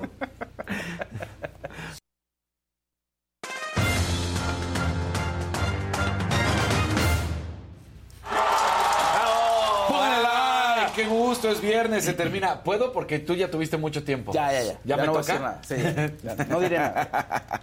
Oye, bueno, pues justamente hace ratito que hablabas de Checo Pérez, hay que platicar que ayer se hizo toda una situación de rumores de qué es lo que estaría pasando, todo esto por un periodista español que cubre a la Fórmula 1 y que estaría platicando, de acuerdo a él y a sus insiders, a sus fuentes, que supuestamente Checo no terminaría su carrera, eh, o mejor dicho, su contrato con Red Bull y que se estaría yendo una vez más a donde todo inició su carrera, que fue con Sauber, que hoy es Aston Martin. Él dice que supuestamente uno de los pilotos que ha perseguido Red Bull desde hace mucho tiempo es Lando Norris. Eso sí es cierto. Platicaron con él en algún momento cuando iniciaba su carrera. Al final lo termina firmando eh, McLaren. Y ahora estaban diciendo que hay una cláusula en el contrato de Lando Norris con McLaren que si por dos años de manera consecutiva queda en el, en el quinto lugar o peor en los constructores, podría tener la libertad de fichar, de contratarse con cualquier otro equipo. De acuerdo a este periodista, dice que supuestamente todo estaría encaminado a que Lando Norris llegara a ocupar el lugar de Checo Pérez y entonces estarían juntos Lando Norris y Max Verstappen. Pero también hay otra versión que habla que Ferrari quisiera a Lando Norris y a Carlos Sainz, pero esto no me cuadra porque el piloto número uno para Ferrari, aunque digan que no tienen preferencia, es el francés Charles Leclerc. Ese es su piloto número uno y es por el que han apostado más, aunque Carlos Sainz ha tenido mejores resultados, esa es la realidad, en la mayoría de las carreras, pero sigue siendo el año pasado el subcampeón, fue Charles Leclerc. Entonces, bueno, para ellos el piloto número uno de Ferrari, del cabalino rampante, es justamente el monaguesco Charles Leclerc, por lo cual ahí no veo. En dado caso sería Leclerc y Lando Norris, si le quisieran dar las gracias a justamente Carlos Sainz. Pero bueno, todo esto se está hablando. Zach Brown, por su parte, que es el director de McLaren, salió a ofrecer disculpas a toda la afición, entendiendo lo que está sucediendo, pero pues que no va a pasar nada. Ahora, lo más curioso de todo esto con eh, la escudería de... eh, eh, donde se encuentra justamente en estos momentos eh, Checo Pérez, no Red Bull, sino donde dice que llegaría, que es Alfa Romeo, es cuando se estaría llegando esta relación, esta unión que se anunció de Audi. ¿Te acuerdas que habíamos platicado Sí. que Audi llegaba? Entonces, que todo indicaría que llegue- sería para la temporada 2024, la del próximo año, y entonces llegaría Checo Pérez con motor Audi, con Alfa Romeo, y por eso, pues ve posibilidad de que esto suceda. Así que, pues ahí está el rumor que se dio. Yo no sé si lo hagan, y sobre todo por lo que vimos en esta primera carrera, donde el uno vuelve a ser Max Verstappen, el dos Checo Pérez, y tuvieron una gran, gran eh, carrera. Entonces, mientras Checo pues no se subleve y no esté causando estos problemas y entienda Se que sí. Pues sí, pero mientras él entienda que es el 2 y que tendría que pasar algo muy eh, loco en el sentido de que Max no subiera a su coche, no terminara carreras y al mismo tiempo si lo hiciera Checo Pérez, ahí Se apoyaría. enfermara y entonces no fuera. y. No, que no sumara puntos, ¿no? Por las razones que quieras. Pero que no sumara esos puntos y Checo sí, bueno, ahí analizarían y dirían, órale, vas por el campeonato. De otra manera, va a ser imposible. Algo que más, más Verstappen le dijera, Checo, sigue sin mí. Sí, puedes, tú puedes. Tú puedes, ya. Sí, campeón. Exacto. Ya gané yo mucho. Sí. Exacto. Entonces, bien, Checo. Bueno, y una mala noticia en el automovilismo porque la Federación Internacional de Automovilismo, bueno, pues eh, cimbró al mundo porque sin duda alguna fallece Saif Mohamed bin Salim, que es el hijo de Mohamed Ben Sulayem, que es el presidente de la Federación Internacional de Automovilismo. Él fue piloto, eh, Mohamed, eh, justamente Saif, y la muerte de este chico se da de manera, pues de esas cuestiones que uno no entiende en la vida, se da justamente en un accidente de tránsito. Fue confirmado y las palabras del presidente fue, pida a Dios que lo perdone y tenga misericordia de él y lo haga habitar en amplios jardines y le dé paciencia a su familia. Nuestras condolencias a su excelencia Uf. Mohamed Ben Sulayem y su familia. Entonces, pues estas cuestiones donde pues simplemente la vida, ¿no? La vida misma. La vida, o sea, el, el encargado de la máxima autoridad del automovilismo y su hijo fallece en un accidente Híjole, qué triste. automovilístico, ¿no? Entonces, pues ahí está. El mundo del fútbol, y aquí lo vivimos en algún momento, justamente cuando José Ramón da a conocer toda la historia de los cachirules y ahí pues enmarcaría el- la trayectoria de éxito que ha tenido, pues los cachirules no solamente se han dado en México, sino también en muchas partes del mundo. Ahora se está viviendo en Alemania, pero sobre todo en Alemania y en Europa están teniendo un caso muy especial y están siguiendo mucho a los futbolistas que nacen en el continente africano y que por las cuestiones de los países o de los papás pueden llegar a residir a algunos otros países, ya sea Francia, ya sea Alemania, ya sea España, los que vean. Bueno, pues ahora resulta que Yousafa Moukoko es en estos momentos un jugador que se le ha estado haciendo un seguimiento y que se decía que era el más joven en la historia en debutar con 16 años y que actualmente tendría 18 años. Pero de acuerdo a, la- a una de las revistas alemanas, empiezan a encontrar que no tiene 18, sino que tiene 22 años de Oh. edad. Entonces, bueno, él es, eh, nació en Camerún y su papá inmediatamente lo lleva y dice ahí está registrado, pero aquí está como en Alemania, dice no, hay un papel, es la revista Bonte, que publica, o Bunte, ahí no sé el alemán, publicó un documento que demuestra que el futbolista, de acuerdo a ellos, en realidad nació el 19 de junio del año 2000 y no el 20 de noviembre de 2004. Así que pues realmente estaría cumpliendo la edad de 24 años, 23 años el 19 de junio. Entonces, pues este documento sí tiene un folio, el 461 de 2000, y habría sido expedido en la ciudad de Yaoundé, pero además arroja pues otro nombre diferente al de los padres. Este problema. ¿cómo crees? Sí, Además. sí, entonces toda esta situación. Yusuf Moko llegó al Borussia Dortmund en el 2016. A la supuesta edad de Ajá, 11 ajá. años en ese momento, debutaría con el primer equipo en el año 2020, el 21 de noviembre, con 16 años. Es ya de la selección alemana. Entonces viene toda esta cuestión de qué está pasando. Y lo digo una vez más, no solamente es este caso. Ya ha habido varios de estos jugadores que llegan de África y empiezan a jugar con, con equipos de diferentes países y dicen, nos están mintiendo con la edad. De hecho, de él desde un principio decían, por el tono físico, por la manera en que corría, por todo lo que tenía a los 16 años, decían, le gana a jóvenes de 18 años, no es normal, el, el portento físico y la musculatura Claro. que tiene no va de acuerdo a su edad. Pero bueno, pues eso es lo que está pasando. Sorpresa. Ya en alguna vez se había investigado, la FIFA dijo que sí, que sí tenía esa edad, pero ahora este diario alemán dice lo contrario y vamos a ver qué es lo que sucede al final. Y bueno, también ya va ya arrancó, de hecho, el clásico mundial de béisbol, el mundial donde, bueno, pues todo ahí está listo. México tiene su debut, está en el grupo B contra Colombia a la una de la tarde mañana. Está en el grupo C, en el grupo C, en el grupo C, comparte con Canadá, Gran Bretaña y Estados Unidos. El grupo A ya fue el que inició con Países Bajos, Italia, Panamá, China, Taipei y Cuba, mientras que en el grupo B está Australia, Japón, República Checa, China y Corea del Sur. Entonces, bueno, lo más importante de esto es lo que va a suceder el sábado, porque es el, es el domingo, porque es el partido que todo el mundo quiere ver. Es la selección alemana, digo, es la selección mexicana, ya ando aquí desvariando, es la selección mexicana contra la estadounidense, el clásico de América del Norte. Pero sí tenemos oportunidad. Pues mira, en el béisbol tenemos calidad. Ok, ok. La verdad es que sí, la tenemos. Sí, sí, sí. Pero. Si no, pregúntenle al presidente que macanea un Exacto, chingo. exactamente. Miren Entonces, quién está aquí. Ahí está, ahí está. Ahorita van a macanear Termina también. eso, nos porque mira, ya aquí Ah, está caray. la, Ándale, una lámpara de Aladín. La Mira, lámpara de Para la... frotarla. Entonces, bueno, pues el, clásico ah, se verá este domingo a las 8. Los boletos se agotaron. Van a ser 48 mil personas las que estén en Phoenix, allá en este estadio. Los, el valor de los boletos va entre los 20 dólares y los 135. La reventa ya está en 700 dólares. Este es el clásico de clásicos en el béisbol.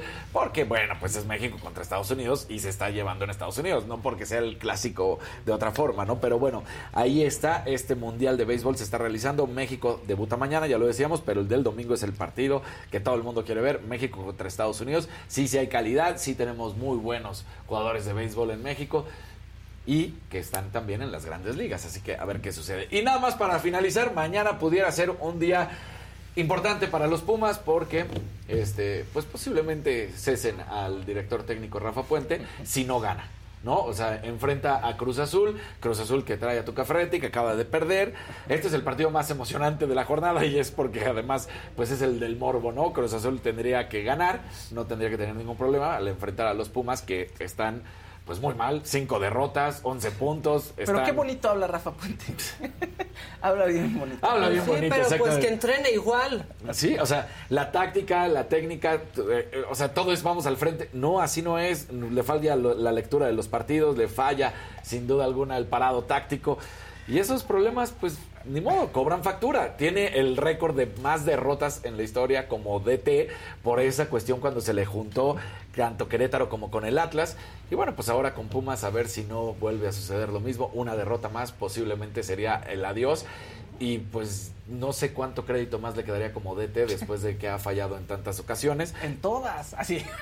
¿No? Pues, pues mira. ¿Tiene algún sea, equipo exitoso? ¿Algún... Pues subió, eso sí, Liga Expansión, fue campeón con los, Con los Lobos, Lobos, Buap, ¿no? Esa- pero ya en Primera División no fue la misma historia porque también en Lobos Buap lo cesaron, luego lo cesaron en Querétaro, luego lo cesaron en el Atlas, eh, ahora estuvo siendo el alumno, en pocas palabras, diciéndolo de esta manera, con el Tuca Ferretti, porque estaba ya en Bravos de Juárez.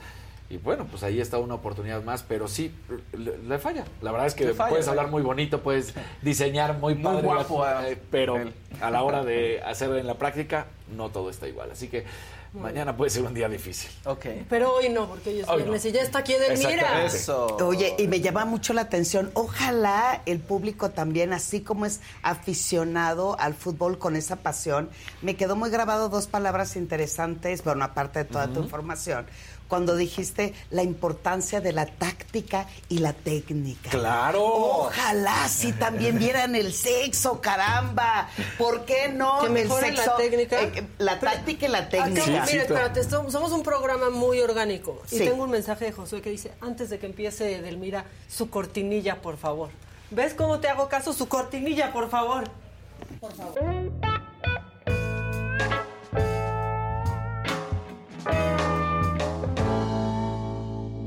¡Qué Más- lindo! Más Me más me felina quiere. que humana, Adela, ahí en.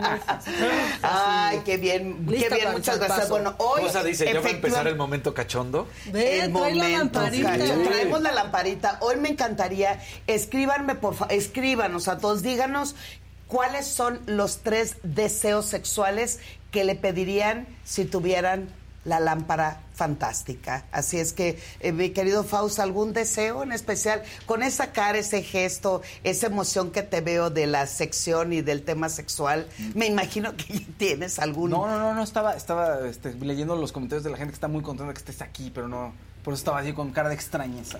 Pero No, algún sí. deseo, no sé, este, no lo sé. eh, no, tiempo, Edelmira, con dos niños. Mi deseo es tiempo. Tiempo. Tiempo para el ser Tiempo amado. para- Mira, es- es- son de las cosas que a- ahorita vamos a sacar cuáles son las tres justificaciones más grandes que hoy, al menos en mis más de 25 años de trabajar en grupos, talleres y en, en consulta, cuáles son de las tres justificaciones que tenemos para no poder disfrutar y contactar de una vida sexual. Y Fausto empezó con el primero y es el tiempo. Muy bien, querido amigo, dígame, un deseo sexual. eh, así, total, ni te ven ni te escuchan, ¿verdad? Y ahora que te ves bronceadito, ¿Qué andas dando Sí, casas ajenas. ya. aquí- Este, ¿Algún deseo sexual? ¿Qué se ve? ¿Algún deseo sexual? Fíjate que... Lo veo en tus ojos, Ay, no ya, te ya. hagas. No, No, manches. te hagas, sí se, un nota que un quieres un año, deseo. Claro que tienes deseos Ah, no, pero- sexuales. pero más bien... eh, sí, sí, sí. Yo, Casarín, yo te conozco desde que eras muy Tú tienes ¿no? deseos Sé, sexuales, Sé Casarín. cómo eres, sé cómo eres. Ajá. Sí, sí, sí. Además, tienes un brillo en los ojos cuando te digo un deseo sexual. Claro. Se te nota. Es que estaba pensando, pero no, pero ya una escapadita. ¿Qué? Una escapadita. Una Una escapadita. escapadita. Fíjense, sí, oye, sin querer. Es que por eso estaba pensando, pero dije, no, espérame, no, sí, sí. O sea, una escapadita, una eh, ida sabrosa, noche O una avenida vela, también más Una sabrosa. venida, Una sí, ida y para que regreses, Para que vayas y regreses. bien. Muy bien. Y además. Aceititos ricos, o sea, bien, aceitito bien, bien. Espero que sea aguacate, pronto. aceitito de aguacate. Nomás no como que no sea de resino, todo está bien, por supuesto. Sí, ¿cómo de y, que no? y Casarín también, caramba, ¿qué les pasa a los hombres el día de hoy? Me da la segunda justificación del por qué no le apostamos a disfrutar una vida sexual más gozosa y placentera, los hijos. ¿En qué momento los hijos me dan la oportunidad de poder despejar? Mi querida Maca, digo, cerrándole, órale, el tercer Pues deseo mira, sexual. La verdad, yo no tengo hijos. Ajá. ¿Tienes tiempo? Tengo tiempo. Todo bien. ¿Algún- todo algún- bien. ¿Alguna fantasía por ahí que te gustaría? Porque aquí traigo la maleta de las fantasías. Ah, ¿sí? Ajá, sí. Este, qué fantasía me gusta. Una fantasía. Bueno, vamos a empezar el este 21 de marzo inicia la primavera y muchos dicen por ahí que esto viene con mucha energía, vitalidad y ganas de apostarle a un contacto sexual con estos calorcitos, con esto irnos despojando de la bufanda, del gorro y del abrigo para tener contacto más con la piel. Entre más mostramos y enseñamos piel, se frota como, como a ver, frota la lámpara como te gustaría frotar una parte del cuerpo. ¿Qué pasó? ¿Qué pasó? ¿Por qué? Así, pero no está saliendo ¿Estás, lijan- nada. ¿Estás lijando o estás acariciando? Oye, pues es que no ves que yo, no estás viendo mi programa nuevo, hago mucha mecánica. Sí. Pues entonces, ya Claro. sé, Dele parece la que mano, estoy arreglando. Ve. Pero no sale nada.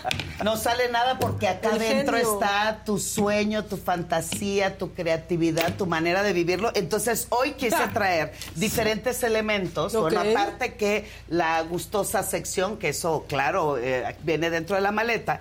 Pero mucho de lo que hoy, fíjense bien, ahí les va. Este es un antifaz de Sirenita. sirena. ¿Cómo creen que puede tener un contacto sexual una sirena?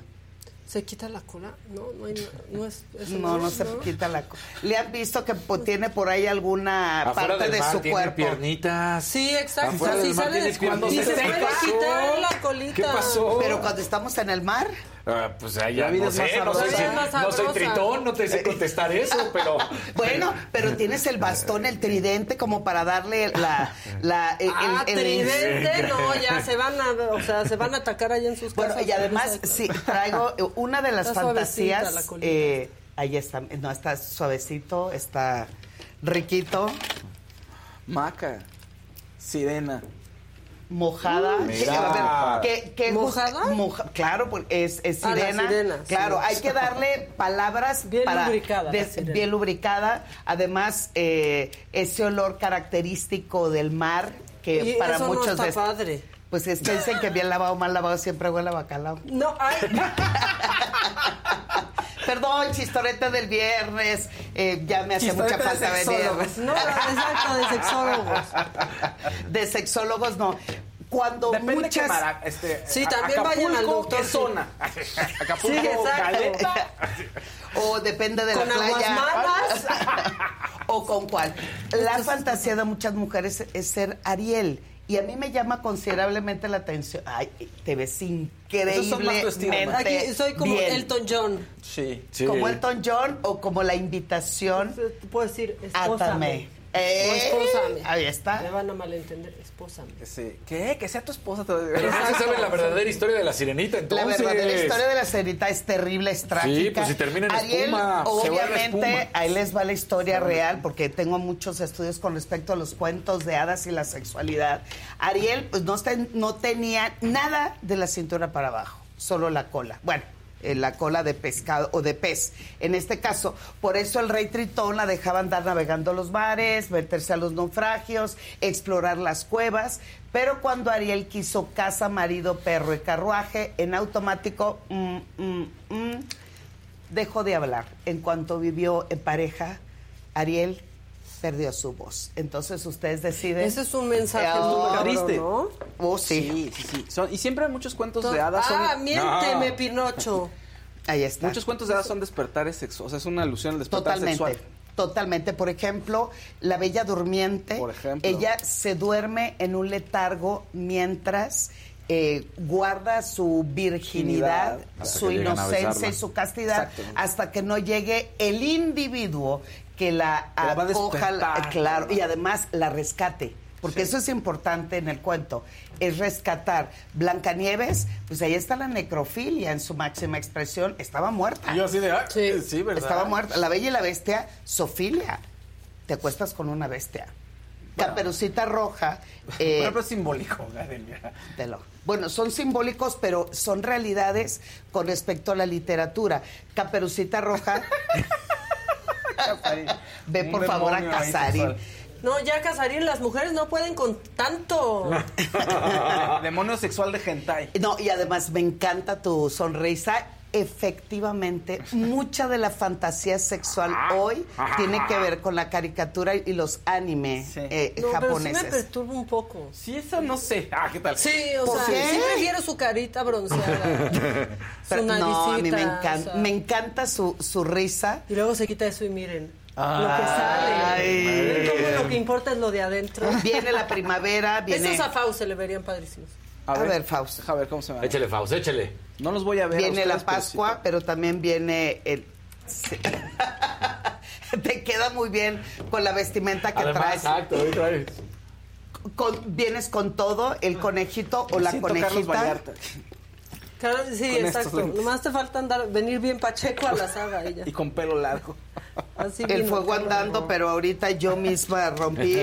Oye, y hablando de el cansancio, el tiempo y los hijos, estos lentes son ideales. No, pero esos no, no prenden, ¿no? Pues claro, ¿no? pues Sí. imagínate la actitud Esta al momento del contacto sexual. Yo que- ayer con alergia.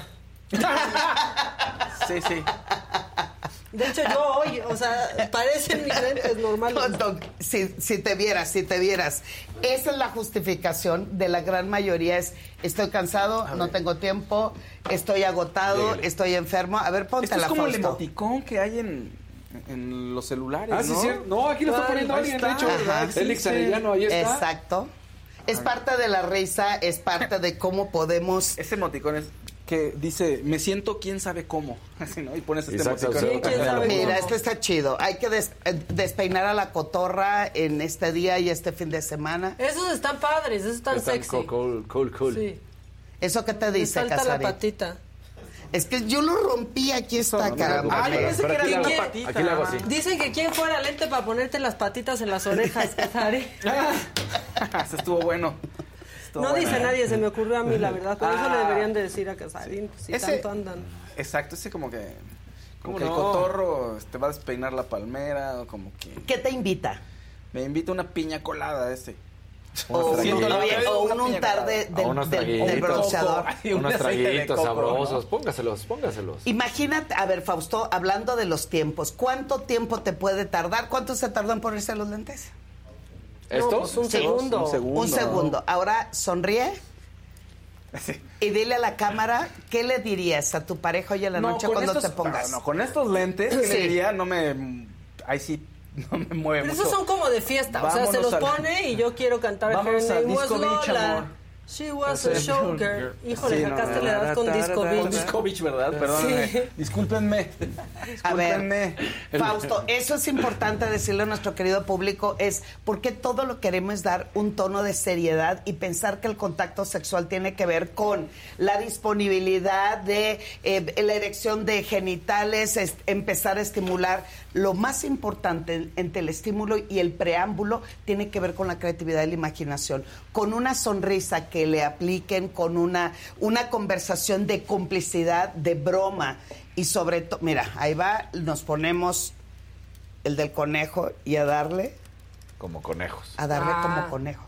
O sea, no, eso ni le digas a Casarín. No, no, Casarín, espérate. a darle como conejos. Es, ¿ya viste? Ya no ¿Cómo despertamos? Trillizos, Claro. dice Casarín. Trillizos, sí, ya va. Es que eh, La es- triada, Casarín va por la triada. Vamos por el equipo de fútbol. a darle con el Este rabito. está padrísimo. Ese está súper cool, sí. Siento que me cuelga la nariz, pero... No, pero es la, el- es la manera de...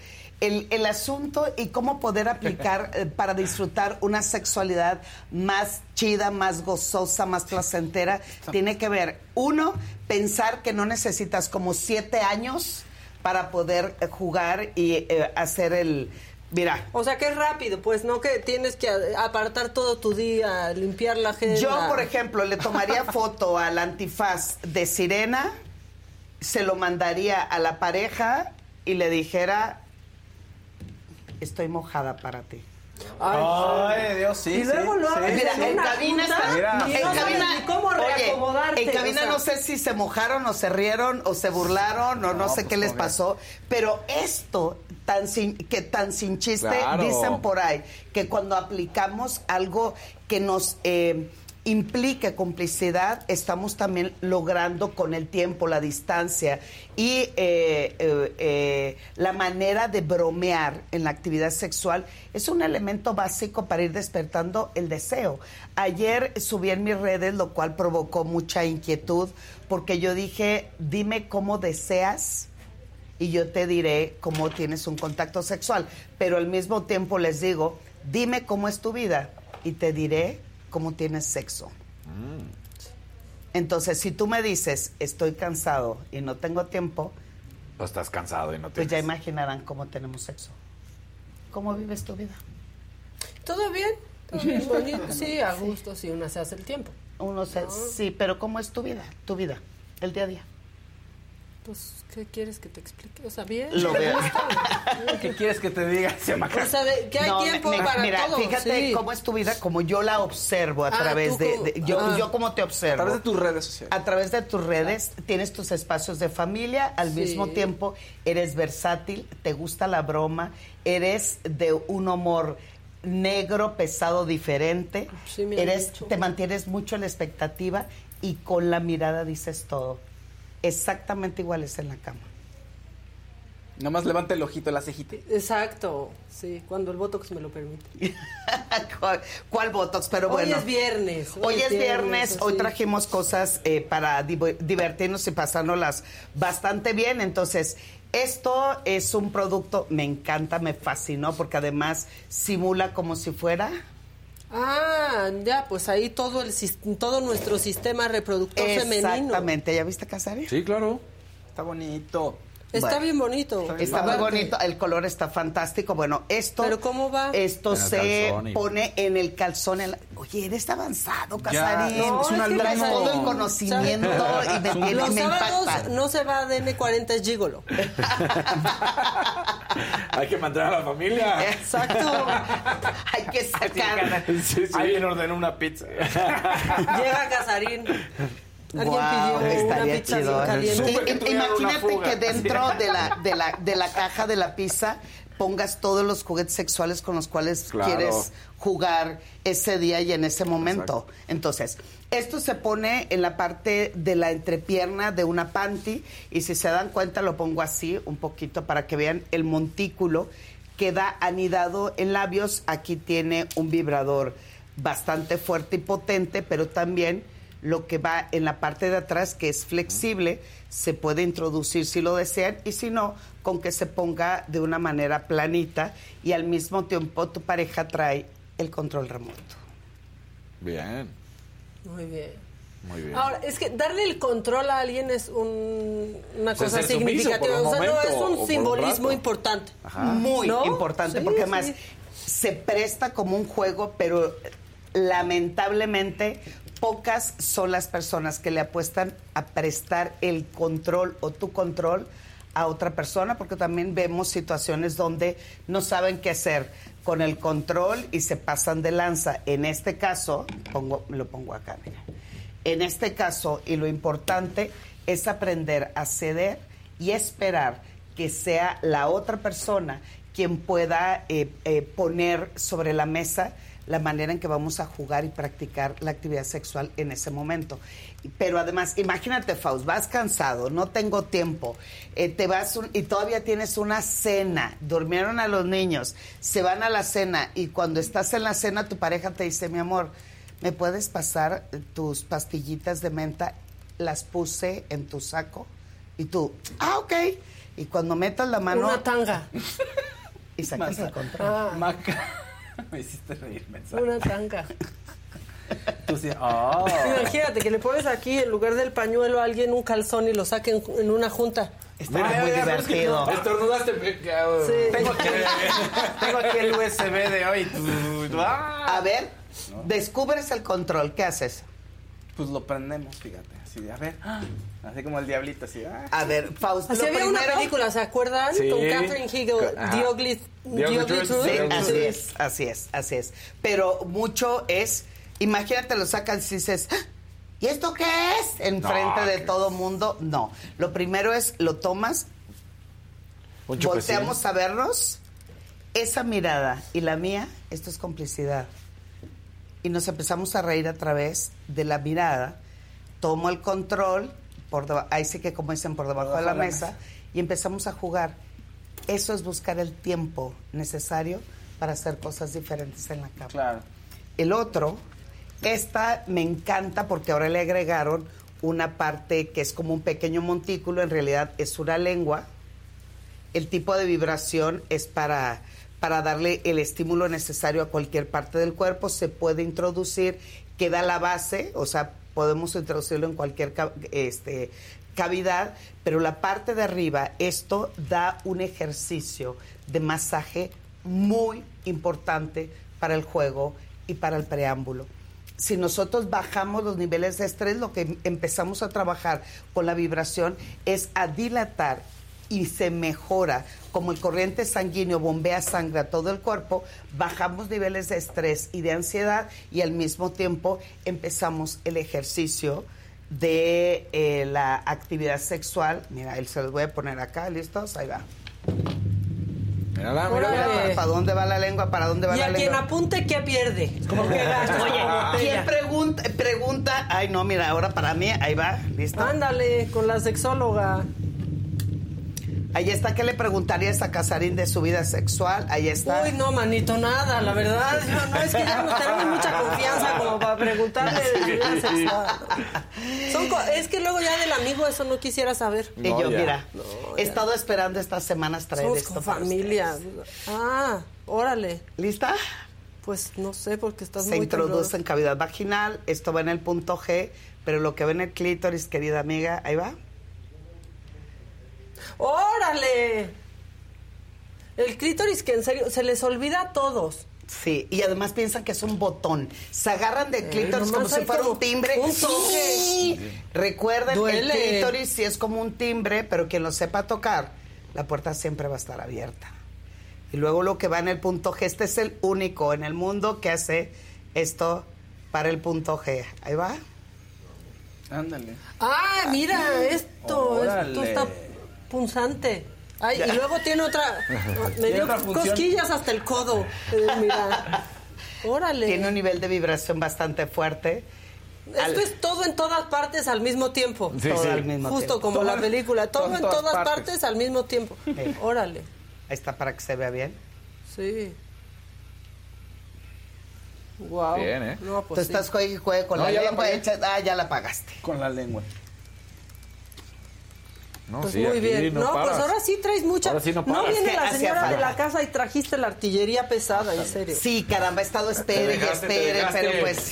Bien, bien. Bueno, ¿esto lo dejamos a la señora? ¿le parece, ¿Les parece bien o Sí. lo sacamos de una vez? una vez, lo- De una Híjole, vez. lo- tenemos lo un azulito, pero está muy subido de tono ese azulito, Se calma, hermosa. O sea, también no podemos andar diciendo esas cosas a los hombres, tampoco. No. Pero que quieren una lengua. Toca esto. Oye, este, Vean el dedo. No, Sí, o sea, no, veo bueno. doble mi dedo. oye, este tiene velocidad. Ah, ¿tiene? No, ve Claro. este. Sí, el Ándale, dedo, pues. ve cómo está. Rebota. Ok. No, pero este está fuerte, ¿no? Ahora ven el clítoris. No, pues también este es todo en todas partes al mismo, mismo tiempo. tiempo. Pon el dedo. Pero ese no me gusta porque No, es como bueno, sí, color taca, morena. taca, taca, taca, taca. Es que es del movimiento, de regeneración. No, pues sí. Sí, no, sí, es Pon mucha un dedo aquí y temblorina, el ¿no? otro dedo. Ah, ahí. Pero ahí lees la Sí cartilla sabes, inmoral, amigo mío. Ahí estaba. De esta sí. manera es punzante de un lado y punzante del otro. Ah, yo oye, yo lo vi, vi que lo bajó Sí, y dije, ya, ya, luego, "Faust, ya está Faust, avanzado, espérate". caramba, ya está avanzado. Recuerden que todo lo que es el juguete sexual, lo que me lleva es abrir los canales de comunicación y decir cómo estoy, cómo me siento, qué te gustaría experimentar, me siento inseguro o insegura, eso no es lo mío, para qué lo queremos, no lo necesitamos. ¿Cuántos adjetivos calificativos les damos a nuestra vida sexual? Siempre intentando y pongo entre comillas, disfrutar cuando en realidad lo único que escuchamos es nuestro miedo, nuestro tabú, nuestro prejuicio y no nos liberamos a disfrutar. Todo esto que ven aquí es parte de la fantasía, de la creatividad. Antes de vivir en pareja, toda nuestra vida sexual la vivíamos y la disfrutamos en la calle, toda, no se hagan. Tres cuadras antes de llegar a tu casa, mua, mua, mua, mua, siempre había Con el miedo de que llegara el policía, Ah, en serio. el sea, policía, tus papás. El asaltante. Exacto. Sí. O, o el, o el que te lleve la delegación. Pero ahí, ¿Qué ahí explicación había tiempo. uno? Ahí sí nos aplicábamos. Claro, no es había que ahí hijos sí había tiempo, pero no había lugar. Sí. También. Sí. Es que no se puede todo. O no había ahí. Claro que se puede todo, siempre y cuando te dé tu creatividad, tu imaginación y sobre todo tu fuerza de voluntad, porque para esto también hay que tener fuerza de voluntad. Y esto que ven aquí y lo que hemos dicho siempre viernes tras viernes es, no necesitamos comprar algo Digo, esto sí es tecnología avanzada del placer. Yo le llamo la tecnología del placer, pero con algo que tengas en casa. Yo te reto, busca en tu cocina, busca en tu baño, busca en tu frutero y encontrarás eh, objetos divertidos a menos. Este fin de semana te voy a dejar de tarea. Vayan con su pareja al súper. ¿Tú vas al súper? Yo sí. ¿Tú vas al Sí. súper? Ok. Entonces vayan con su pareja al súper y compren o elijan dos productos Ok. que podamos utilizar en mi contacto sexual ese fin de semana. Muy bien. ¿Qué elegirías? Este. No vayan a elegir el salami, el salchichón. pero- No. Bueno, si quieren experimentar para jugar y La bromear, me piña. parece No, un cepillito para la espalda. O sea, porque no. Ah, oigan, oigan, síganme para más consejos. Eh, Un cepillito para la espalda. Oye, un jaboncito, este... U- pues un aceitito de almendra. Ahí está.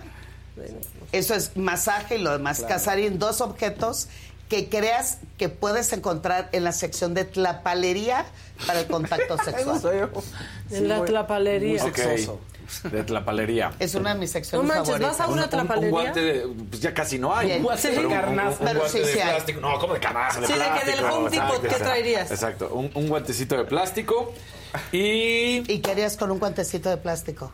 eh, le pondría algún aceitito, le pondría algo para pasar y acariciar suavemente la espalda, por ejemplo, o, o los senos. Ya, o va- van a las colapsar en el chat. Ok, muy bien, muy bien. Perfecto. ¿Otro objeto? Una tablita. ¿Tablita? ¿Tablita en ¿Una tabla- tlapalería? una tablita? Pa' cortar. ¿Una madera? la. ¿Trocito ¿Y, para qué agarrarías la madera? Para unas cuantas nalgaditas.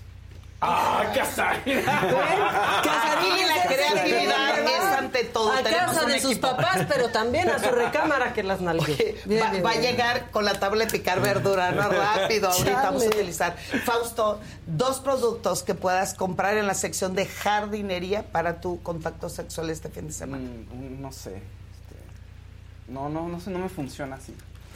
O sea, no me, soy, soy, o sea, no, no me, no me puedo, o sea, me cuesta mucho trabajo obligarme a pensar cosas que no me encantan. Soy un poquito más como maca, o sea, como la onda de. ¿Qué hubo? ¿Qué hubo? A mí me encanta Maca, la- y la compradera, eh, y eh, No, no, no. Soy- ¿Qué o sea, más como de masaje, o sea, como cosas más suaves, como un poco más esos Ah. momentos, ¿sabes? O sea, como un, como un aceitito, como un- una textura, una tela que puedas Una jugar flor y con acaricias eso. el cuerpo con la Sí, flor. Ese tipo de cosas. Sí, no, no, no, Una como- rosa. no, no me, no me acomodan. O sea, como, no sé, esos supuestos, como otros supuestos, no me acomodan. O sea, inmediatamente lo que me gusta más es, es algo más sensual, como estar tocando, ¿sabes? La piel de la otra persona. este, como dice Casarín, sí, puede ser la florecita, unas telas, ¿no? Por ejemplo. Eso, eso al tacto me gusta mucho. Bueno, entonces, eh, cuando digo jardinería, puedes elegir, fíjense bien, y, y digo fíjense bien, equipo y el resto, cómo es que nuestro cerebro lo tenemos totalmente programado lo que creemos que me da placer. Y nos vamos anidando únicamente en esos objetos, en esos actos Claro. o en esas dinámicas que garanticen mi llegada al orgasmo o el éxito de ese contacto sexual. Sin embargo, cuando aplicamos un ingrediente vital, se llama espontaneidad. Y acomodarnos en la rutina o en la zona de confort nos lleva a tener un sexo eh, más previsible. Pero si yo voy a jardinería, solamente voy a jardinería, me paro, me paro en ese espacio, me encantó, dijiste una flor. Ahí están las plantas y las flores en jardinería. Y dos, dices, me gusta no el aceite. que compres clavos. Oye, o el paraguas, ¿no? Bueno, sí, el paraguas Bueno, no es necesario. Unas dice alguien aquí, unas tijeras para internarme en la selva. Dice alguien aquí en el chat. ¿Qué pasó? Bueno, eh, si ese concepto es de juego selvático, está increíble. de Nutella hecho, nadie dijo, aquí en el chat dijeron Nutella. Nutella. Nutella, pero no hay que ponerlo en genitales femeninos. ¿Por qué? Porque tiene azúcar y el azúcar le parten toda su batuta al pH vaginal. Entonces, Mm. no pongan nada que tenga azúcar en eh, genitales femeninos. Y el último, en la parte de jardinería, querido amigo, hay unos eh, eh, frasquitos Sí. que, que les echas agua y te sirven para rociar, Para son rociar, rociadores. rociadores. Ahí échale el aceite y rocía el cuerpo de bonito, tu pareja. fíjate. Ahí está. Está Entonces, bonito. si vamos y recorremos el súper juntos, uno, lo único que espero es que haya sonrisas. Claro. Haya miradas de complicidad y haya juegos, por ejemplo, si iríamos a la sección de, de frutas y verduras, yo tomaría dos melones, me los pondría aquí y le dijera a mi pareja, ¿a cuánto el kilo? Ay. Ay, sí. Ese es un juego. Pero puedes decir entre melón y... No, no cierto. Muchas gracias. Mira. Oye, muchas gracias. Así, porque- que se hagan la tarea, uno se esmera de verdad por intentar despertar su creatividad y su imaginación. Jueguen, jueguen. El chiste de este fin de semana, vayan al súper, disfruten un momento juntos, búsquense el tiempo para contactar, para estar, para sentir y para experimentar lo que sea y sobre todo, vayan sin calzones. Es más, les pongo otra base. Anden sin calzones y luego cuando estén en el evento le dicen a su ser amado, no traigo calzones. Commando. Miren, hasta le subió el bigote a Casarín. Le subió el bigote a Casarín. O, por ejemplo, uno que trae este tipo de pantalón con un cierrecito, decirle, bájalo con tu lengua. Ay, Ándale. No con tus dientes, porque no queremos que la botes la carilla. Oye, oye, o, el, o el labio pegado al. Exacto. Disfruten, vivan y sobre todo aplíquense, libérense, suéltense, porque la vida sexual depende total y absolutamente de tu fuerza de voluntad. Gracias, Edelmira. Que des tus redes sociales, por favor, porque te quieren seguir, te quieren comprar, quieren todo. En Twitter, Instagram, Contigo. arroba sexualmente Edel y Facebook edelmira.mastersex. Y recuerden, la vida es muy sencilla, pero la mente es quien la complica. Qué bonita reflexión. Con eso los deja Edelmira esta semana. Y eh, creo que ya tenemos listo vía Zoom a Pedro Capó, Oh. porque anda sonando por todos lados y va a platicar Bien. un ratito con nosotros. ¿Cómo estás, Pedro? Bienvenido. ¿O no? No, sí, ¿O ya no? está. Pero Nada más están, miren, conectando un enchufe con otro. Ahí está, el Pedro. O dijo, vamos para la playa. Vamos para la playa. Ahí estás. Ya te oigo. Ahora me escucho. Ay, no, ya lo escuchamos. Vamos avanzando. ¿Cómo estás, Pedro? Muy bien, muy bien, gracias. Contento de estar acá, gracias por tenerme. Oye, qué buen look traes. Este, creo, mira, traes muy buenos lentes. Si quieres te hago la competencia. No sé cómo llegó esto aquí. Este, no, creo que están más padres los tuyos, ¿va? Me gustan, me gustan. A mí, Esos a son mí- los Good Bunny, Good Bunny. Exactamente, este es de Good Bunny porque yo no aviento celulares. ¿Cómo estás, este, Pedro? ¿Qué te traes por acá? Bien, contento, contento. Tenemos un nuevo sencillo, eh, una vez más de la mano de Lali, a quien adoro, una gran artista, gran ser humano. Una canción que habla de ya cuando una relación eh, llega a su final, pero seguimos en ese ciclo un poquito y hacemos esa llamada o ese texto a las 3 de la mañana eh, pidiendo un poquito más, como que todavía no sentimos que, que se ha terminado y nos arrepentimos en la mañana. Son cosas que pasan, cosas que he vivido, que mucha, eh, mucha gente ha experimentado. Y sí, hay que documentar la vida tal cual. Todas las emociones son válidas y en el arte todo lo aguanta. Eh, Lali hizo un trabajo espectacular. Eh, esta canción forma parte del disco eh, La Neta, que en diciembre del año pasado. Contento, feliz de estar acá y celebrar eh, y a invitar a la gente que escuche la, la canción. Oye, pero aparte, digo, yo no sé si los nervios crecen cuando sacas de nuevo un sencillo, cuando has tenido éxito tras éxito, ¿no? Como de, híjole, pues ojalá que le vaya tan bien, cuando tuviste la canción del verano, ¿no? Con, con Claro. Vamos para la playa, pues sí va creciendo el compromiso y el nervio, ¿no? Pues yo, yo trato de no vivir en ese, con esa presión, ¿no? Eh, calma, si hay una manera de replicar algo así es disfrutar el proceso creativo, que es lo que siempre hago, ser honesto, eh, tomar una fotografía genuina de ese momento, que es lo que siento que hago con, con un sencillo o con un disco. Eh, yo siento que el éxito más lindo es cuando estamos en el estudio, que creamos algo completamente de la nada, hay una canción eh, y ya se sueltan al mundo como, como los niños cuando crecen. Eh, ya son muchas las variables que pueden hacer que sea un, un éxito o no. Así que nada, me disfruto el proceso y de vez en cuando me salgo con la mía. Y aparte algo pasa con tu género y todos los artistas que se dedican al mismo, que sí se echan montón, ¿no? Estas colaboraciones en donde unen fuerzas, unen a sus fandoms y al final están sonando por todos lados, ya sea porque es tu sencillo o porque alguien más te invitó a otro, pero no dejan de sonar y así se han ido apoderando este pues de las plataformas, de la radio que todavía existe, ¿no?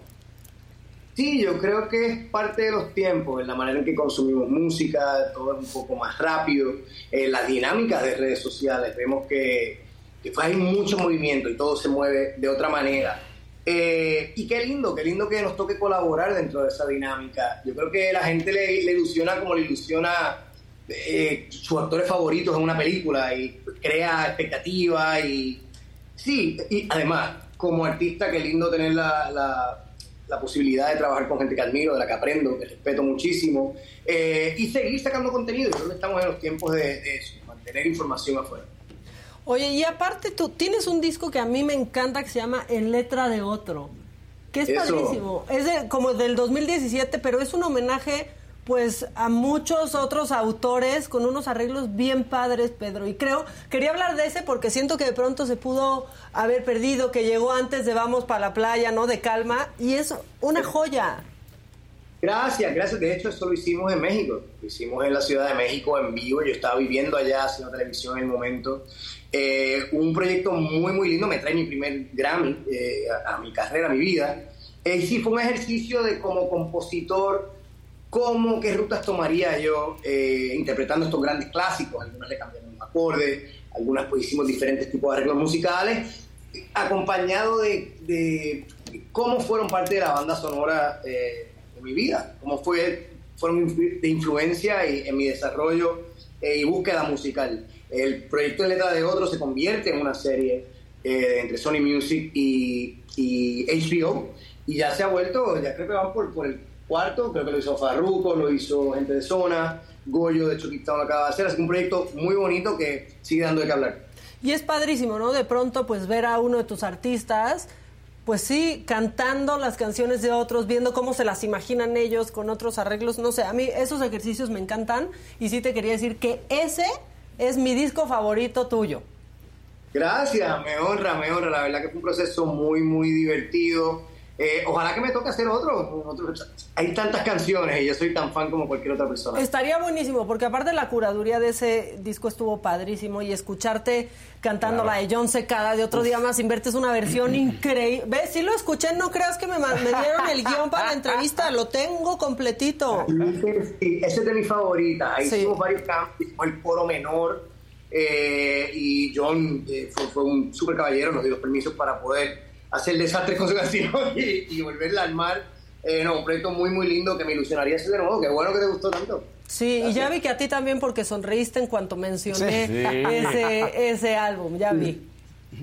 Fue muy, muy divertido eh, hacerlo en México también. Fue especial grabar todo en directo, en espacios eh, muy especiales dentro de la ciudad. Fuimos a un lugarcito de la Roma, fuimos a una- un hotel abandonado de muchos años. Fue muy, muy especial. Lo guardo con mucho cariño. Pues está padrísimo, ojalá te eches otro. Aquí Fausto tiene una pregunta. Sí, oye, Pedro, pues obviamente estuviste aquí en México. Lo pensé justo cuando vi el título de tu álbum, La Neta. Dije, pues es una expresión muy mexicana.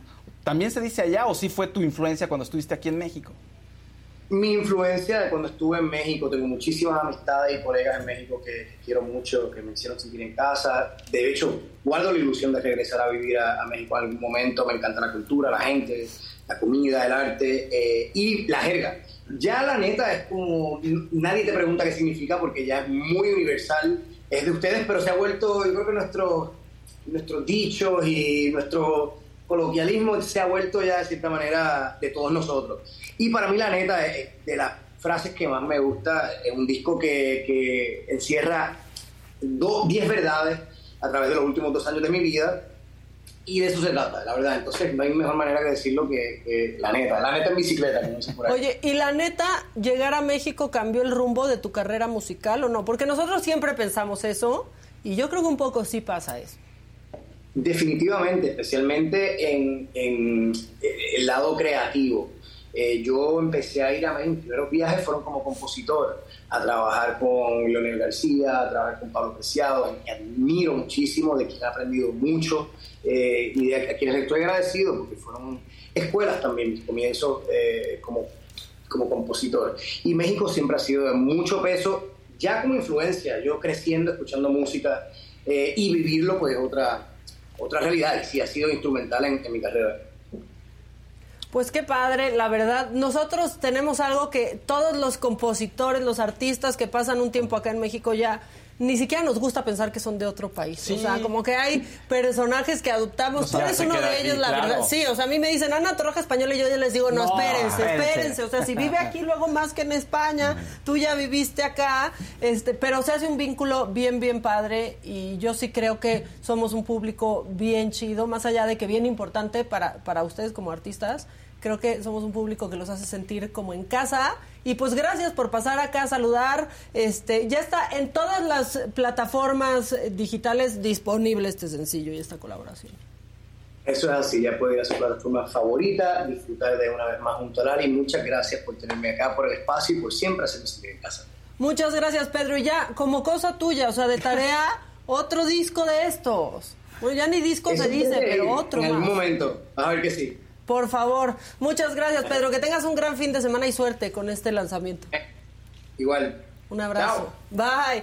Oye, vamos para la playa. Vaya. Sonó Sí. seis meses esa No, canción. bueno, ya está ¿no? más, o sea, Sí. impresionante. Y sí, creo que esa es buena recomendación en letra de otro. Sí, Búsquelo, ¿eh? está buenísimo. Saliendo de aquí, eso es lo que voy a escuchar. Ahorita de una vez. Para, ¿No? para, Claro. componer, para componer el, el fin El de semana. día, sí, que empezó intenso. Además lo hiciste el día cuando le sacaste ¿Viste la referencia. sonrió? Sí. Es que yo creo que luego, o sea, los artistas dicen, es que este disco lo voy a hacer porque me encanta y no generalmente es el que pega No, muchísimo. no, no, no, no. Porque ahí Pero está Café Tacuba sacando un chorro de cosas chidas y todos, pero ingrata, canta ingrata. ingrata, y ya sí. hasta se las andan cancelando. Es como, ay, ya, ¿no? Ya algo Sí, más, sí. sí. Bueno, planes para el fin de semana que ya nos vamos. Planes para el fin de semana, cine. Quiero ir al cine. quiero- tengo muchas cosas que ver y muchos, este, muchos pendientes. Recomendaciones. Tar, que vayan a ver Tar. O sea, Ok. Sí vale muchísimo la pena que vayan a ver Tar. Y este, en plataformas están muchas de los Oscars y pueden ver eh, Sin Novedad en el Frente en Netflix también. Bien. ¿no? Una película antiguerra, muy, también muy importante. Por los momentos de violencia que vimos, vale mucho la pena que le echen un ojito. Sí.